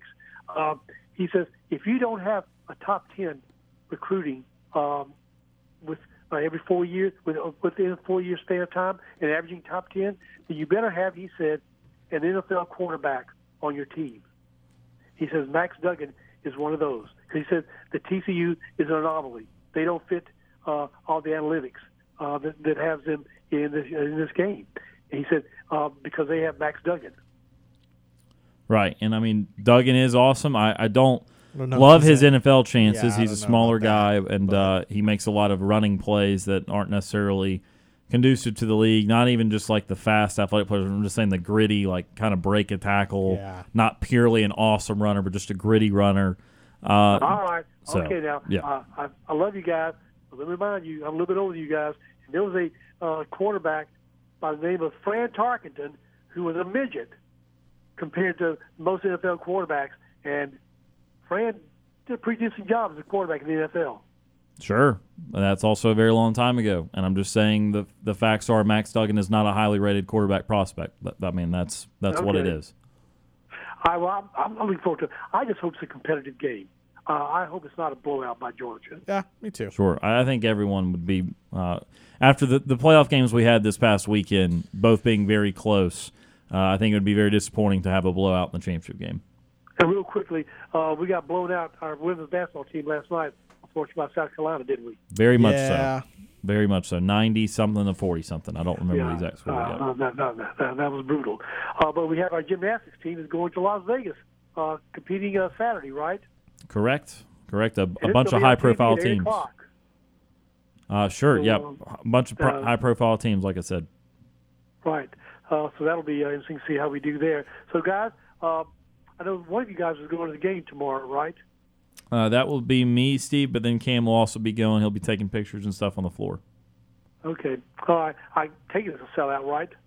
Uh, I would. I would, would assume so. Uh, yeah. I don't. I don't know that for a fact, but Okay. And then you're going uh, Tampa Bay, a home team, uh, uh, this Sunday? uh, and one of us will be going to the Bucks game this weekend. However, it is not me because it is in Atlanta. So Cam will be at Yeah, that I'll game with his dad. Oh, my. Okay. Well, uh, I think, is Atlanta favored? No, probably not. I don't think so. Um, I'll have to double check. Uh, the the big issue there is how much does Tampa play their starters, which Yeah. might affect the line there. Um, Atlanta is favored. They're Oh. favored by four. I thought so, yeah, by three and a half points. I Yeah. said, oh, there's something uh, fishy here. I, I mean, this game doesn't really mean anything for Tampa Bay. They've already locked up the division and their playoff spot, so They uh, can't- they yeah, can't move yeah, one way or the other, Yeah, so, so. and for Atlanta, they're just trying to evaluate Desmond Ridder and, and see, um, you know, see if he's going to be the quarterback of the future. That's really all Atlanta's playing for, uh, is to see if if how well Desmond Ridder performs, and if we can get one more win. If we lose, we get the sixth spot. If we win, we get as uh, as high as the ninth spot. So, you know, just playing for pride at this point, and and that's pretty much it. Okay, so we'll see Brady maybe for one quarter. Yeah, it, it- I think it'll depend how he plays. I think the worse he plays early, the more he might play. If he can lead a couple Alright. scoring drives, he might he might cool it off. Yep. All right. Well, uh, let's see if the, the Vegas people will try to sucker people uh, to bet on Atlanta. because when I usually see those kind of you know kind of lines, I'm wondering, wait a minute, how is this team you know getting points when they should be the ones who are favored instead of getting points? Something usually uh, goes awry. I'll, I'll say that because I've been I've been suckered in the past, guys. When they say, say, "Wow, this line looks too darn good," so I'm taking this team, and it didn't work out. So, but I hope you have an enjoyable time at the game, uh, Cam. And uh, who knows? Maybe uh, Vegas knows something that we don't know, and you know uh, Atlanta pulls it out. Yeah, I mean, I'd like to see. I'd like to see a win. I, I always, hopefully, Brady plays. I'd like to see Brady lose in person.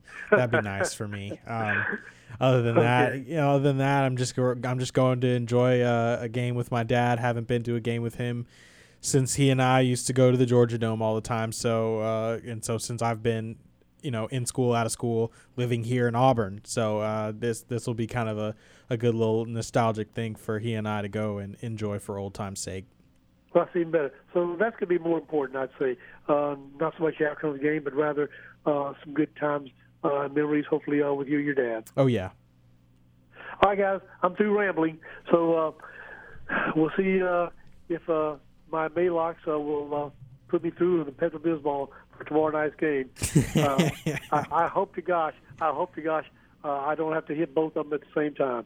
So until uh, Monday, guys, have a relaxing evening, a fun time with your dad, uh, Cam, and uh, we'll talk to you Monday, guys. War Eagle. Thank War you, Eagle. Steve. War Eagle. That is uh, retired War AM Steve joining us on our Auburn Bank phone line. We need to hit a quick bl- quick break. Easy for me words to say. Hard. Yeah, words are hard, and that's what I do for a living. So look, Hey, I mess up too sometimes. Players miss shots you think they should make, and I can't say words I should be able to say. It all happens sometimes. We'll be right back.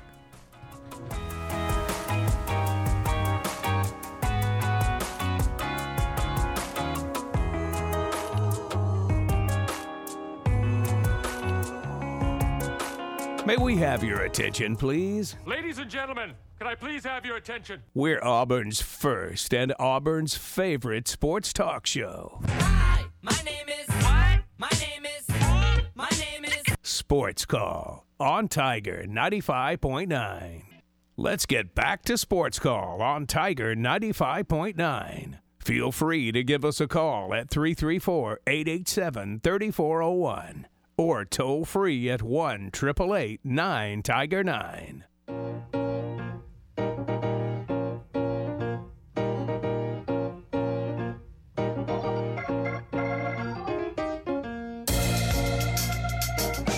Welcome back. About halfway through this Friday edition of Sports Call. Again, reminder coming up in about an hour or so over on FM Talk 93.9, our first Smiths Station basketball broadcast of the year. Excited for that. Brant Daughtry, who you hear on this fine program from time to time. The voice of Smiths Station. Indeed, taking over from Mr. Bill Bailey.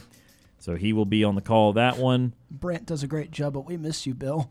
We do miss Bill and uh, all of his Wisconsin humor. Maybe we should outsource the nightly TV guide to Bill every night. See if he'll just. I don't like one to be roasted on a daily basis. JJ could take it, I can't. You can ro- you can roast me every now and then, not every day, uh, or Oh at least my not every day. Bill is on the show, uh, and uh, and again, Beauregard basketball returning to our airwaves next Tuesday right here on Tiger ninety five point nine.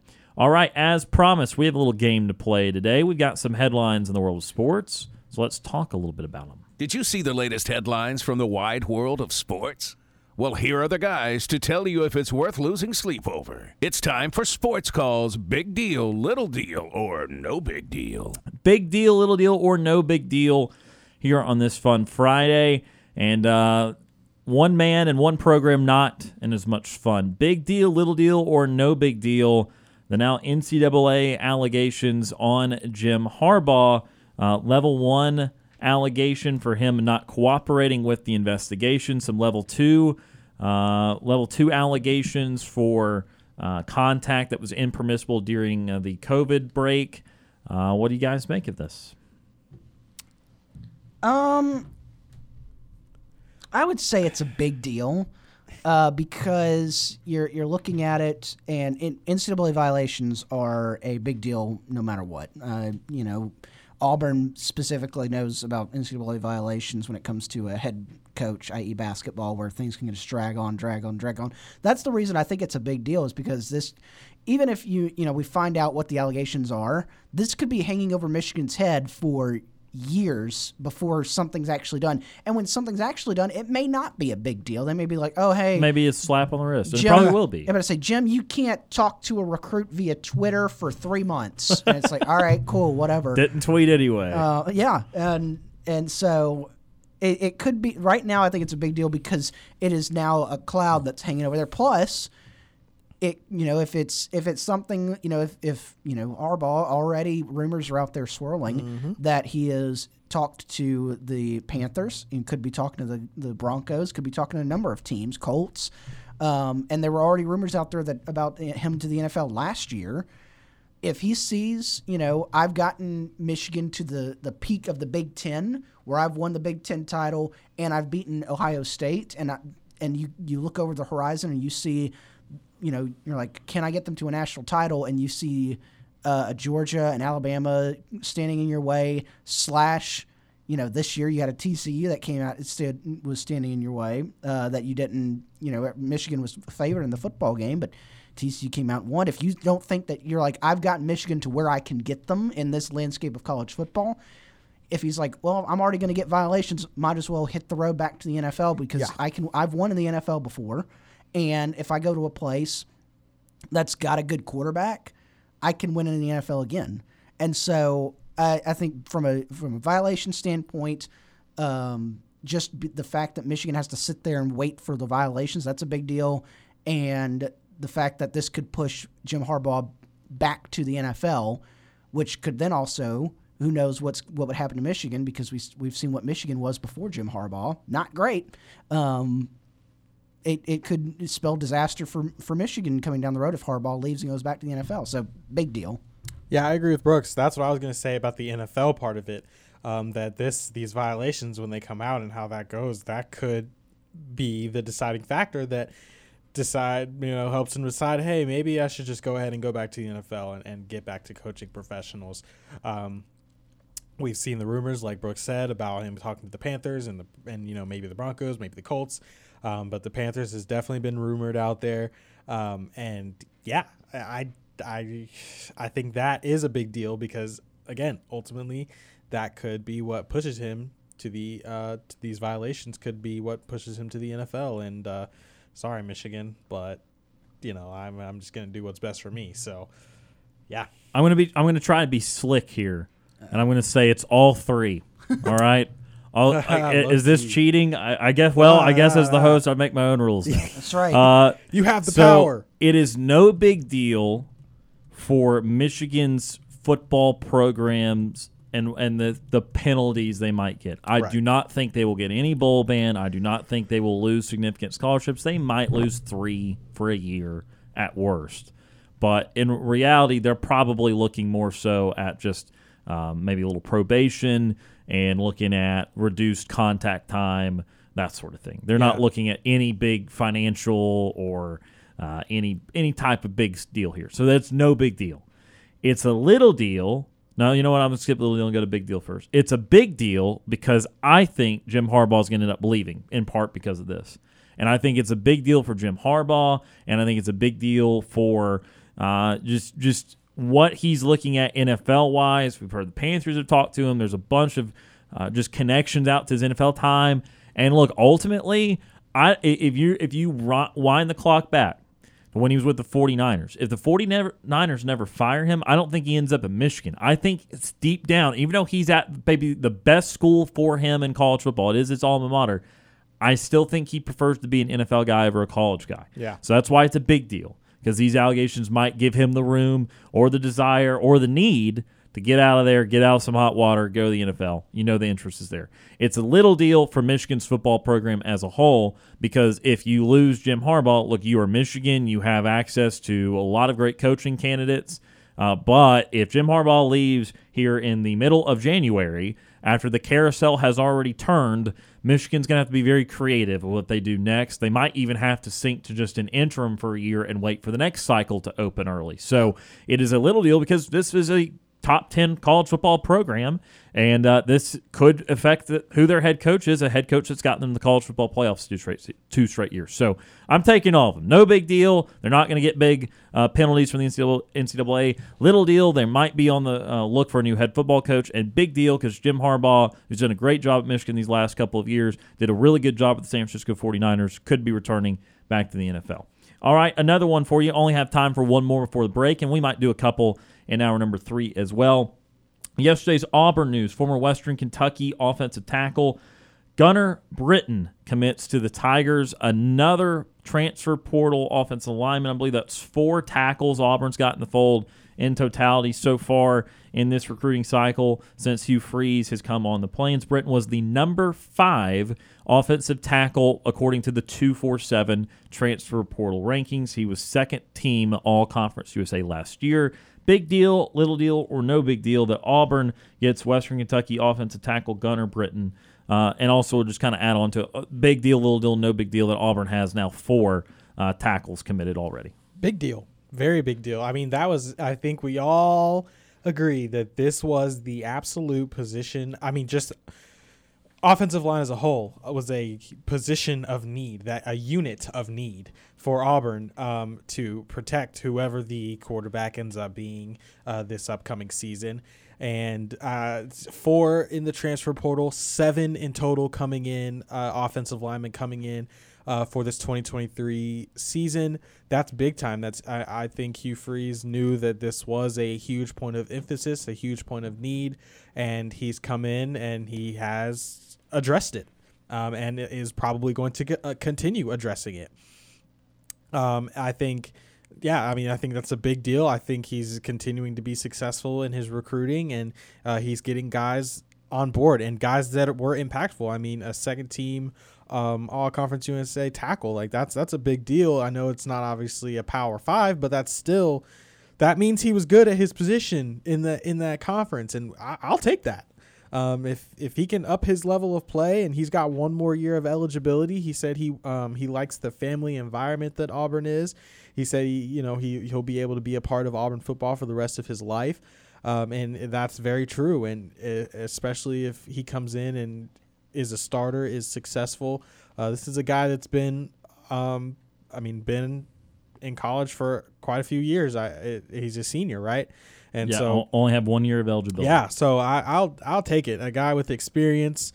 Um, I I love to see it, and I think that's a, a huge deal. I think it's a.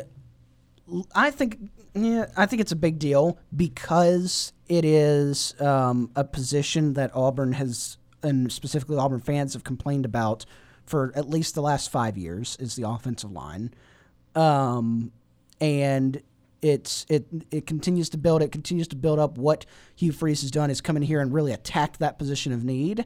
And it it's a guy that's got experience. It's a guy that has played Division One football, um, and it it's uh, it's a guy that can come in and compete for a, a starting job day one. The thing though is you still got to get a quarterback that you could protect. If if it's you know if Fair it's going to be. Robby Ashford, fine, but you know. You, it's still, I think uh, everybody thinks it's kind of, it still kind of thinks they're looking for another quarterback. So it's a good, it is a big deal because it's been a position of need for the past few years. Yeah, I agree. Big deal.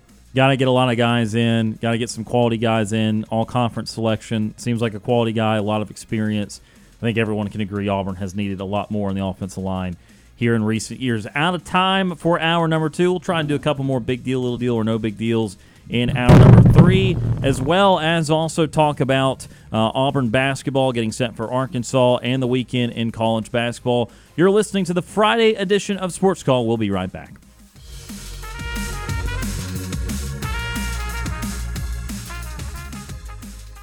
Two hours of sports call are finished. Don't touch that radio dial. We've got one more hour to go.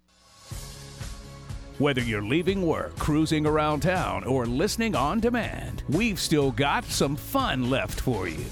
To be part of the show, give us a call at 334 887 3401 locally or toll free at 1 888 9 Tiger 9.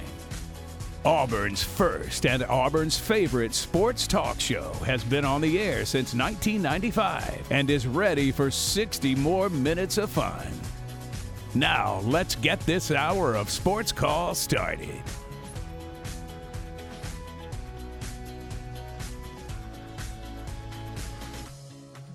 Third and final hour of Sports Call today, and the final hour of the week, coming to you live from our studios on South College Street. Ryan Lavoie, Cam Berry, Brooks Childress with you here on this now Friday evening. Again, reminder coming up in a few minutes Smiths Station High School basketball over on our sister station, FM Talk 93.9. At that time, we will uh, say goodbye to Cam Berry as he will be helping out with that one. See ya. Uh, so, one more segment with Cam here, and uh, Brooks and I will take you the rest of the way, which won't be too long after that. Uh, we were doing a little game before uh, we ran out of time in hour number two. We'll do one or two more just to remind you what we had going on. Did you see the latest headlines from the wide world of sports?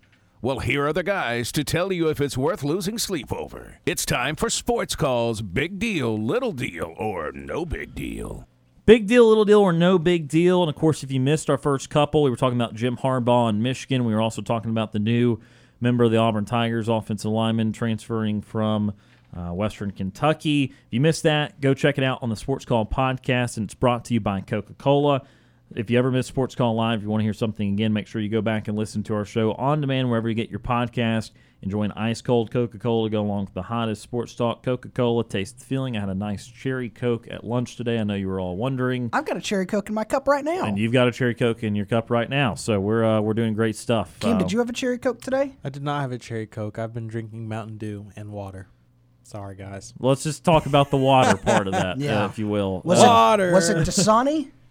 Say yes. Tap water. Oh, Oh, I was about to say we could save it with a nice Coke branded Dasani. Uh, but uh, very uh, excited to be partnering with Coke there on the Sports Call podcast. And again, those uh, two we did on the other side of the break, we're talking about Jim Harbaugh. Uh, and if it was a big deal, a little deal, or no big deal about the allegations with him, potential level one violation for him and level two violations for Michigan.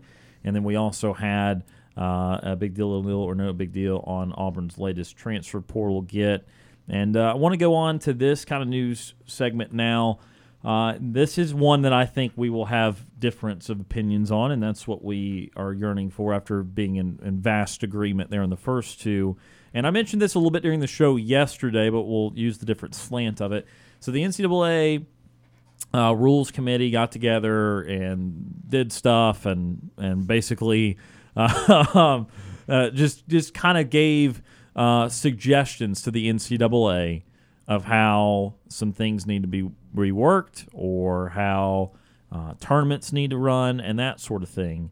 And they came to the conclusion that their suggestion to the NCAA was that all NCAA sanctioned championships need to have roughly a quarter of its members participating in the year end tournament. Well, what does all that mean? That means that they are suggesting that the NCAA men's and women's basketball tournament have roughly a fourth of its uh, participating participating teams. So that would mean around 90 teams making the NCAA tournament. Of course, currently right now we're at 68. We were at 64, I guess 65 a, a couple years ago when we just had the 16-16 play in about a decade ago. Then we had this first four, and we've had 68 here uh, for the last again nine or 10 years. So they won about 90. So if we had an NCAA tournament uh, that was 90 teams, would be a big deal, little deal, or no big deal for you personally to see a 90 team NCAA tournament?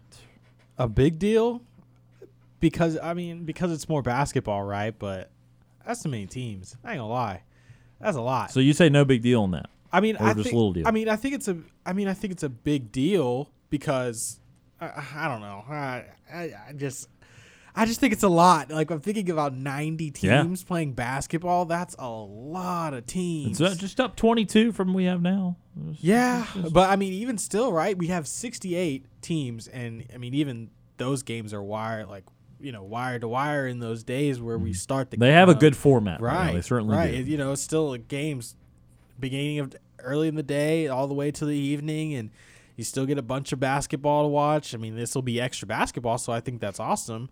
Um, but yeah, uh, I'll have to say it's, it's a big deal. I think I think that at that point because I think that would be oversaturation, uh, personally, and I love basketball as as much as the next person. I maybe more than the next person. I love basketball a lot. You know that, Ryan. I do. Um, I I think that would be too much because, you know, you won't be able to watch all the games. You can't watch all the games. I, I don't think it's humanly possible to watch all the games um, until you get you know to a certain format where you know they're doing every other night and different things like that.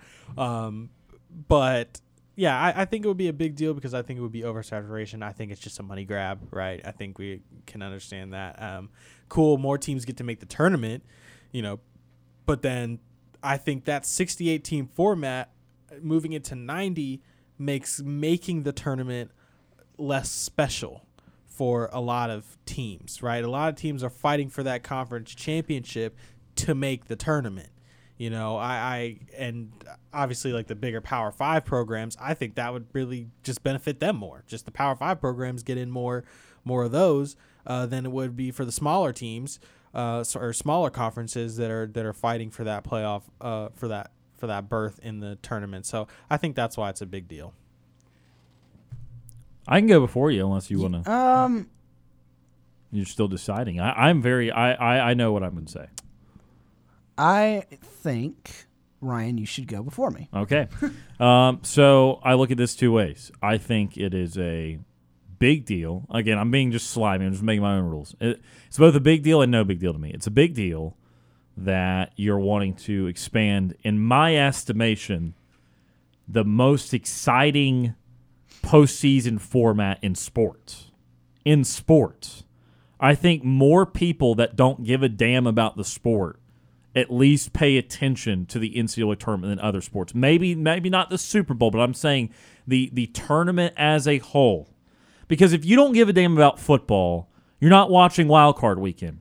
Now, most people do love football, so a lot of people will watch it. But I'm just saying, like, for people that don't care about football, they don't pick up the NFL playoffs until the Super Bowl. Oh my God, Taylor Swift's performing. Let me watch the halftime show. Oh, the commercials are always funny. There's something for everyone. There's a reason for everyone to watch the Super Bowl. That's Right. when everyone picks it up. But they're not picking it up unless they're a football fan before then. I could go down the line. Baseball. I don't know if really uh, an extra amount of people watch the World Series, but I know they're not watching the the early rounds of the playoffs. Same thing with the NBA playoffs. Playing, that's great. They're also like two months away from deciding the champion. No one's picking up other than NBA fans at that point. But in college basketball, there are random people that will pick brackets. They will fill out their brackets based off of mascots because they've never even watched these teams play. But I'll be damned. Everyone at my office is filling out a bracket. I'm going to fill out a bracket. I'm going to try to get the prize. What's this anteater? I'm a to pick them because anteaters are hilarious. Cal Irvine's not winning the tournament. All these basketball people know that, but you're picking the anteaters. And But but listen, Deborah, when she picked the UMBC because they were the good boys a few years ago, Uh-huh. she got she got the last laugh. There you go. And so the thing is, Sally or whoever, Bob that doesn't watch basketball, they're going to fill out brackets. It brings a lot of people involved to the sport, even if they don't follow it. And so it's a big deal if you're going to alter the format that is already really perfected in terms of chaos, in terms of deciding champion, in terms of everyone feeling like they got a shot at it. I then pivot to it's no, no deal for me because I don't want to see it bigger. I think it's already perfect. I think it's the least flawed, or at least one of the least flawed formats out there.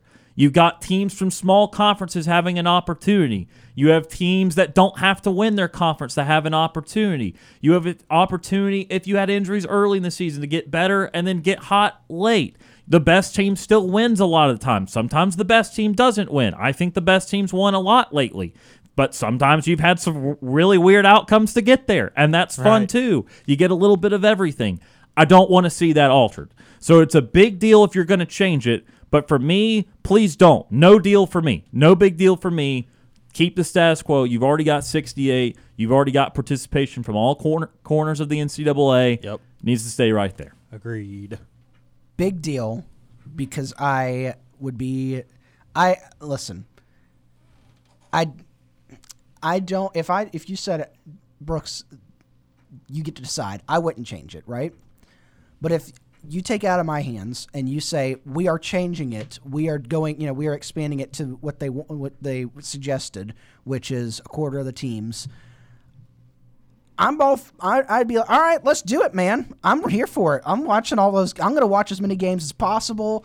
I think it's fun. You, you know, th- I think one of the biggest arguments is, oh, well, that's you know more, you know, more strain on the athletes. Well, yes and no. Already, you're coming out of high school and you're playing like basketball players. You're playing basketball year round now. Basically, you've got your high school days, and then you're going and playing AAU basketball, which is in the summer. You're playing. The only sport that it really affects is football Right. because it is so, such a to say you're sport. adding one to 35 or 36. I just I don't think that would be a big deal for people. So the the the the football one is the only one that it would be a big deal because Right. it's such a physically taxing sport on your body. Right. That's the only one that it would affect. Everybody else, you're already playing that sport basically year round. Yeah. And, and AAU even when you're in high school. Yeah. I say even with football over the summer, you're in seven on seven league. There's seven on seven leagues out there that if you're an elite athlete, you're going and playing in the seven on seven leagues. But obviously, that's not tackle. You know, that's not you know I'm going to hit you as hard as I can, and uh, defensive linemen are out there squishing quarterbacks. It is it, it's more non-contact than regular football, but everybody else is playing their sport year round. So if you told me this is happening, I'm all for it. Big deal. Let's go. I'm I'm ready to watch UC Irvine and Hartford battle it out in the first game of the first round. They're the 90th seed and the 87th seed. They're trying to get into play like the 32nd seed. Give it to me. I'm here for it. There you go. We we kind of had differing opinions there, and that's exactly what I wanted out of that one. Because big deal, little deal, or no big deal, it gives you three options. We don't always have to say the same option, even if we do agree sometimes. And that one was good because I think we're all a little bit passionate about that. Because it, again, the NCAA tournament's awesome. It is okay, quite awesome. it is awesome. Um, so. This is big deal, little deal, or no big deal. We'll have one more here, and then we'll take our next time out of the show. This one will help us pivot into what will be the remainder of the show, which is talking the weekend in college basketball. Really didn't get time to get to the NFL even today. That's how busy we are uh, providing some good college content here. But I want to quite simply just set it up from the Auburn angle here. Big deal, little deal, or no big deal. The magnitude of this game for Auburn versus Arkansas. How important is this game? Big deal, little deal, or no big deal? I think I'm gonna go. I'm gonna go two two different ways here. Big deal because you want to defend your home court. Big deal because this is a top 15 team in Arkansas, um, and you just had a tough loss going to UGA, and you want to be able to bounce back, defend home court, keep your winning streak at home alive. Um, Auburn, I think, has one of the longest in the NCAA of of not losing at home, so you want to keep that going uh, keep the environment up, keep the morale up um, through the fan base as well. Um, little deal because this game will not decide your season. Um, because obviously you lose, it's understandable. Arkansas is a very talented team. They don't have a deep rotation. Uh, I think that might end up playing to Auburn's favor potentially. Um, they have a lot. They have like seven guys that play a whole bunch of minutes. That's about it, uh, because they had two guys that, that are on the on the injured uh, that are injured currently. Um, so that's I, I, I this team has a lot of room to grow. We've seen how Auburn teams can potentially get better as the season goes on with Bruce and and how coaching matters um, and improvements and adjustments matter and and we all can agree that Bruce uh, Bruce Pearl is a great head coach and he'll make the adjustments necessary to get this team in the in the best position to win at some point. So this is a game this is a game to see how you how you stack up against the top of the SEC at home at the very least. Um, and that's why I don't think it's a huge deal, uh, but it is a test, and uh, it's a big deal because you want to be able to, to defend your home court. I think it is a. I think this game is a little deal because I don't think can. I, this is not. This game is not your season. I think that Auburn does need to show some improvement. They need to come out and play better, especially on their home court. They need to take advantage of their home court. Like I said earlier, uh, this is your only shot at Arkansas this year. You only get them once. You get them at home. You got to take advantage of it. um, especially because they're a team that beat you on their home court last year and really uh, set off a, a string of losses that the Tigers hadn't seen. Arkansas was the first team to beat Auburn last year, What wasn't weren't they? Auburn was number one. Arkansas Yes, upset them. in stormed the Fayetteville. court. They did. Yes. And so you're you, you get them back on your home court. They're number 15. You're 22. You get a chance to up you know upset them on your home court. You got to take advantage of it. Um, but because it's a little deal, this isn't your season. As long as you show some improvement from the Georgia game to this game, it's not you know if, if Auburn loses, you're not favored in this game. If Auburn loses this game. It's not that big of a deal. You can still, you know, you still got a ways to you long season to go. You've still got two and a half months of bas or uh, you know two months of basketball left uh, to play. So you've just got to show improvement tomorrow night in Neville Arena uh, against this Arkansas team. I'm going to go little deal as well. Uh, Brooks, even though you went little deal, you almost convinced me into a big deal. Yeah. Uh, we're just talking about the ramifications from what last year's game meant and how uh, it was a very, it was kind of almost a toxic environment uh, in Arkansas. There was, Oh my god, there was some vitriol there. E- Even Eric Musselman played into it a little bit. I mean, it was it was chippy uh, in Fayetteville last year. So I almost went to big deal just because of that element, trying to get some payback there. But we also got to remember this is not the same Auburn team as last year, and Arkansas has a bunch of different guys on last year's team. So uh, it doesn't work exactly like that. But it, I agree it's a little deal, and we won't play this game again for I don't know how long. Definitely not before uh, Tuesday's Ole Miss game. I would actually tell you Ole Miss is a bigger deal than this game, and here's why. Auburn can lose this game close, and their national perception will not change. Agreed. Okay, and if they won this game close, their national ga- perception probably won't even change that much. It's a home victory against a good team. Great. Auburn's great at home. What can you do on the road? Well, what can you do on the road next Tuesday in Oxford? Because Ole Miss is bad. They are not good. They and South Carolina and maybe Vanderbilt are the three worst teams in the SEC. And so if Auburn goes to Oxford on Tuesday and loses, the perception of Auburn will start to change. Oh, yeah. They're not going to win like anything on the road. They're going to have to win all their home games. And they're going to struggle to make the NCAA tournament if they're losing to teams like Ole Miss and Oxford next Tuesday.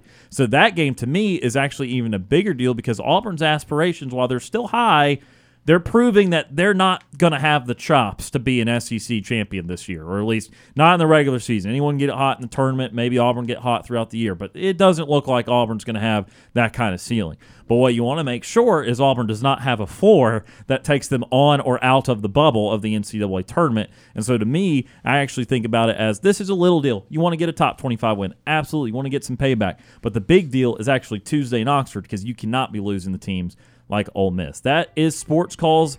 Big deal, little deal, or no big deal. We got to say goodbye to Cam as he works on Smiths Station basketball. Cam, appreciate you being here, sir. Yeah, glad to be Hope here. you have a great weekend and fun in Atlanta on Sunday. Yes, sir. And I yeah, I'll let you guys know about it. I'm I'm excited. Absolutely.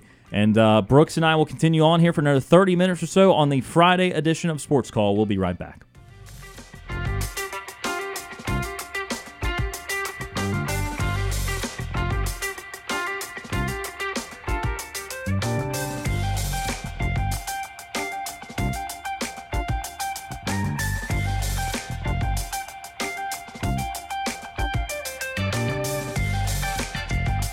Want to join our conversation? Tweet us your thoughts on Twitter at SportsCallAU.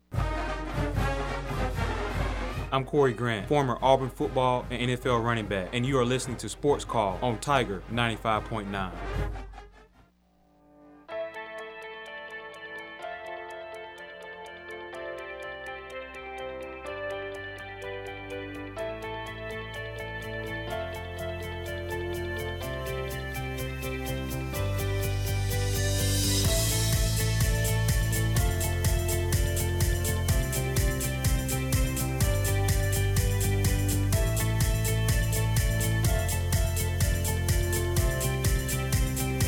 This return almost feels a little Linkin Parky to me. Wrong, uh, wrong microphone. Yeah, line. Cam's not It- here anymore. Yeah. It does. It kind of feels, um, yeah, like Transformers. Minutes to. Midnight almost, and Yeah. that album that what I've done and all that. I don't know. Just thinking out loud here. Ryan Lavoie, Brooks Childers here to take you the rest of the way on Sports Call. Just about 20 minutes or so left in the program today. We just finished up playing Big Deal, Little Deal, or No Big Deal. Again, if you missed that or any of our show, If you missed it, it's a big deal. if you missed, it's a big deal indeed. And so go check that out on the Sports Call podcast presented by Coca Cola. Or it's no big deal because you can go and listen to it on the podcast. And that's why sometimes I play both sides of the aisle there.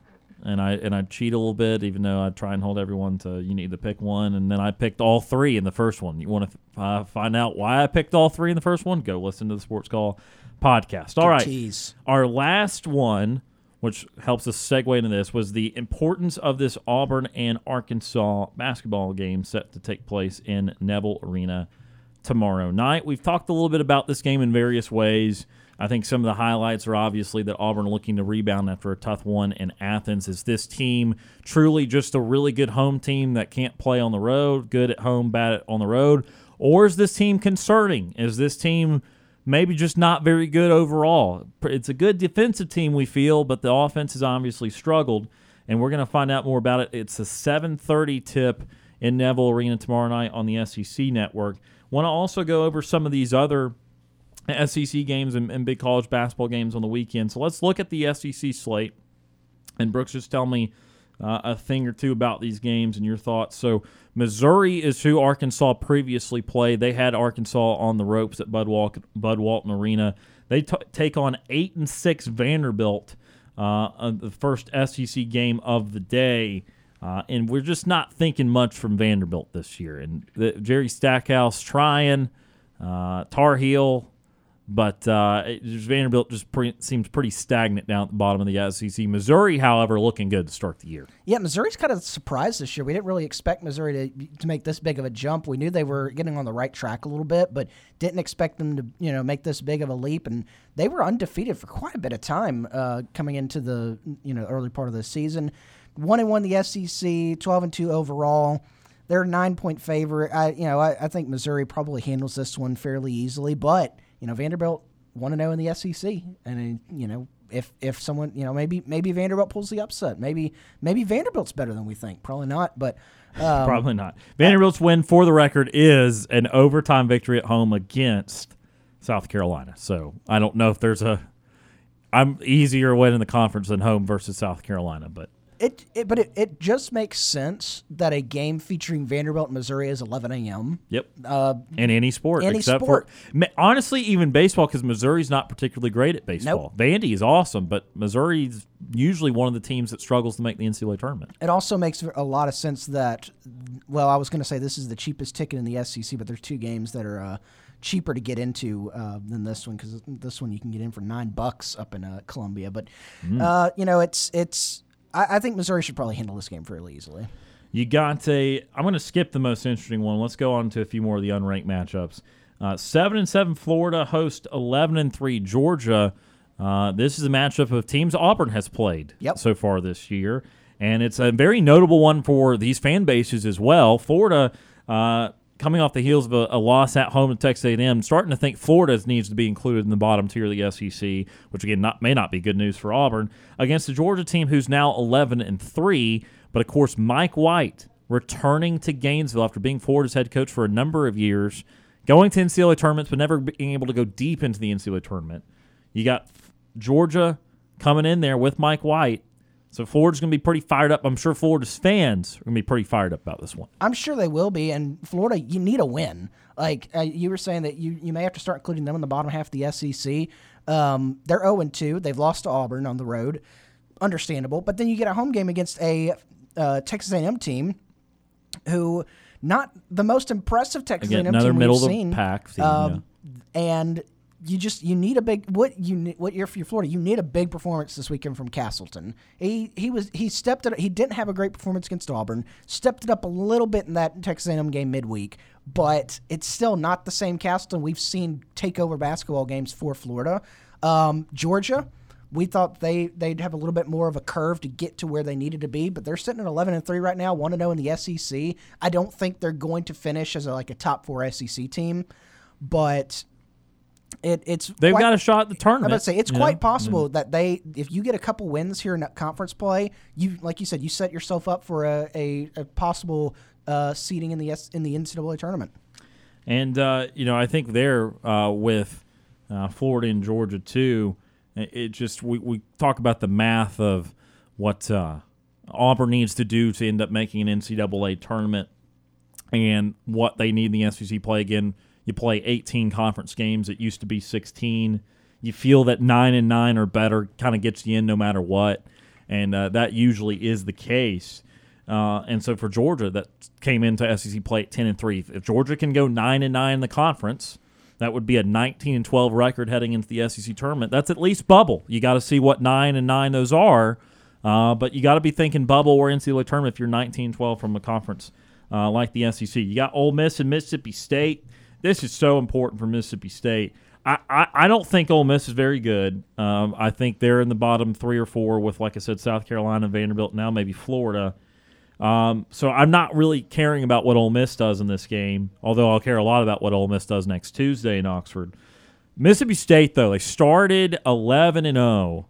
They've now lost three in a row. A non-conference game, which was a suspect loss. They got beat pretty good at home by Alabama, and then they got just pantsed by, by uh, Tennessee earlier this week. Lost by 30 to the Vols. And I know Tennessee's good, but you can't start losing by 25, 30 points to the teams. That, that's the cutoff. You can lose by 10 or 12 occasionally. No, no harm in that. You wake up the wrong side of the bed. You can't lose by 30. Uh, and so Mississippi State at 11 and 3 hosting 8 and 6 Ole Miss. And State's one of those teams, again, they need some positive momentum going into uh, going throughout the SEC if they want to have any sort of NIT or NCAA aspirations. One more game that does not include a ranked opponent 12 and 2 LSU, who is on the cusp of being ranked. Uh, at nine and five, Texas A&M. That's an interesting one. A&M favored by three and a half. These lines are popping up, by the way, now. Uh, and I do want to say, I don't know where I saw six for Arkansas. Yeah. The line I've got now for Auburn is Auburn favored Oh. by a point and a half. You So see, I would, like I said earlier when we were talking to Steve, I would have favored Arkansas by five. Right. I, I guess in my imaginary mind, I, I thought well, I would have favored Arkansas by five or six. But uh, if Steve, if you're listening, you're listening after the fact. Auburn is favored by one and a half. All these lines have popped up as we've spe- as we've been speaking. I've had this tab open the last ten minutes, and they've all popped up. I guess that's how much I'm running my mouth as well. Uh, but LSU and A&M. Uh, A&M hopefully remembers their jerseys this time. That will give them a one point advantage based off of their last game. Uh, but A&M and LSU, these are two teams to keep an eye on. Not high expectations in the league coming into this year, but two teams that so far, you know, at, at least turned a few heads. They're they're certainly in the running as teams to be respected. LSU, like you said, LSU was on the verge of being ranked coming into this week. You lost to Kentucky.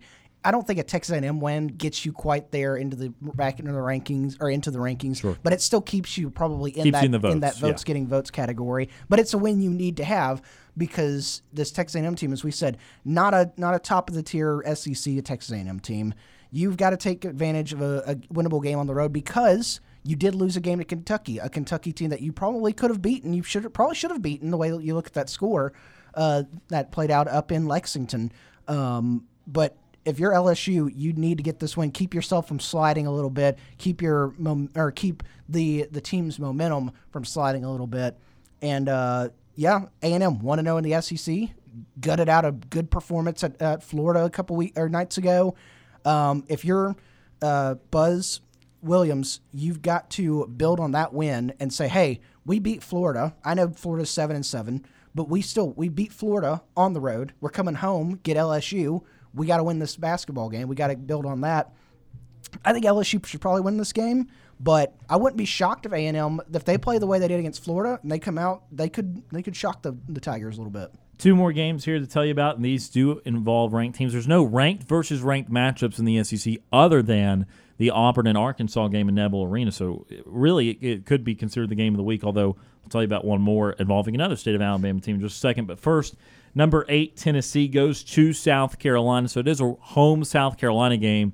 Uh, this is how bad South Carolina is perceived, how good Tennessee is perceived, and the matchup predictor that ESPN has. That's granted kind of faulty, but just just telling you the the uh, vast nature of confidence here. Tennessee given a 96.4% chance to win this basketball game. That might have been high for me on a neutral site. It certainly is high for me for any road conference game, but that's how lowly South Carolina is thought of. And of course, Tennessee going to be one of the teams to compete for the SEC title, along with number seven Alabama. This is the other game of the weekend candidate in the SEC. Go figure involves the two state of Alabama teams in basketball, but uh, both programs obviously have been on the way up for a few years now. Number seven Alabama hosts Kentucky in Coleman Coliseum, Tuscaloosa noon tip off there. Kentucky not ranked at this point in the season, which is rare for them. The John Calipari marriage with Kentucky uh, in a disagreement right now, shall we say. A little bit rocky terms there. Uh, so Alabama, I, I, do not have a line on this one right now. I assume Bama will be favored by at least a few, although Kentucky always moves the money line a lot and moves the line. But uh, a pretty significant one here early in the SEC. Uh, a game on Alabama's home court, though. Honestly, one, one thing that I before getting to the actual game, the one thing that I've I've noticed, and this is not um, this is not a uh, a a bash against um, Alabama fans, but Auburn Arkansas tickets is forty two dollars right now that I'm looking at. Kentucky going to Alabama, Alabama's top ten team, thirty dollars to get in price for that game. Thirty dollars, and it's like, and, and I don't not a not a bash to Alabama fans, but like Kentucky versus Alabama is a thirty dollar or thirty dollar ticket, and that's you know that's usually a sure we're going to line up outside the door to get that. Uh, but this game, I think if you're Alabama, you've got to make a statement here. Even though Kentucky is down, you've got to come into this game. It's still Kentucky. It is still a blue blood brand name. It's like if you were playing a Duke or a North Carolina or a Kansas coming into your house. You've got to make a statement. If you want to prove yourself to everybody in the college, and I know you've you've made a couple statements in the non-conference, but in your have, conference, yeah. everything always seems to run through Lexington when it goes to um, the SEC title you've got to make a statement against Kentucky. Eh, Kentucky, if you're on the other side of that, Kentucky, you just beat LSU at home. You've got some momentum. You want to get your, your season back on track. What better way than beat a top 10 Alabama team on the road? Right, against the, the highest ranked team in the yeah. SEC in, in Alabama. And uh, again, that one at noon in Tuscaloosa. We got to take our final break of the show today. When we come back, well, final thoughts on Auburn and Arkansas, and we'll have the nightly TV guide brought to you by White Claw Hard Seltzer. You're listening to the Friday edition of Auburn's first and Auburn's favorite sports talk show. This is Sports Call.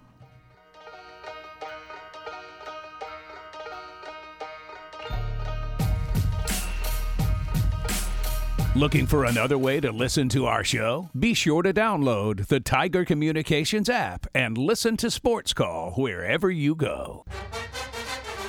This is former Auburn football player Danny Skutak, and you are listening to the Abby Award winning sports call Auburn.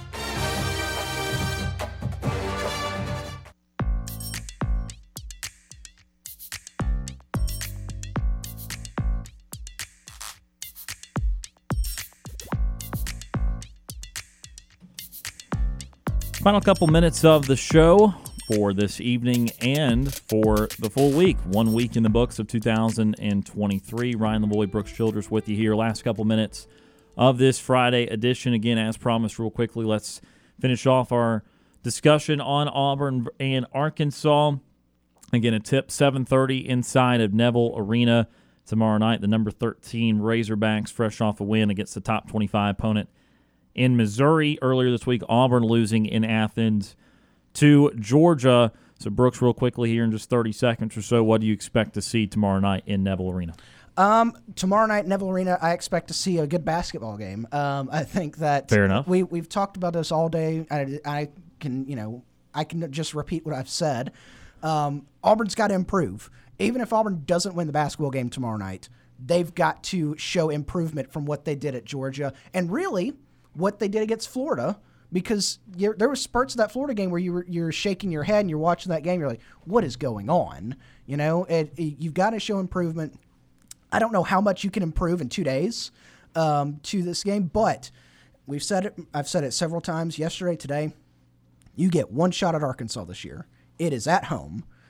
The students come back next week. There's going to be students there because they're coming back early yeah. for this game. It's a top 50, top 25 showdown between these two gotta you, you you've got to improve at least show improvement on the basketball court before you go to a what what you know we both I think we both agree is a must win game next week at Ole Miss. I think Arkansas is the better team, but I also think Auburn's home environment means a lot. You're right, Brooks, that there's going to be students that are back on campus.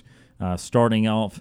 I, I think school starts back. It start back Wednesday of next week? I think so. Uh, so technically, they don't have to be back, but I think they're coming back for this weekend. I think it's be a great a- atmosphere.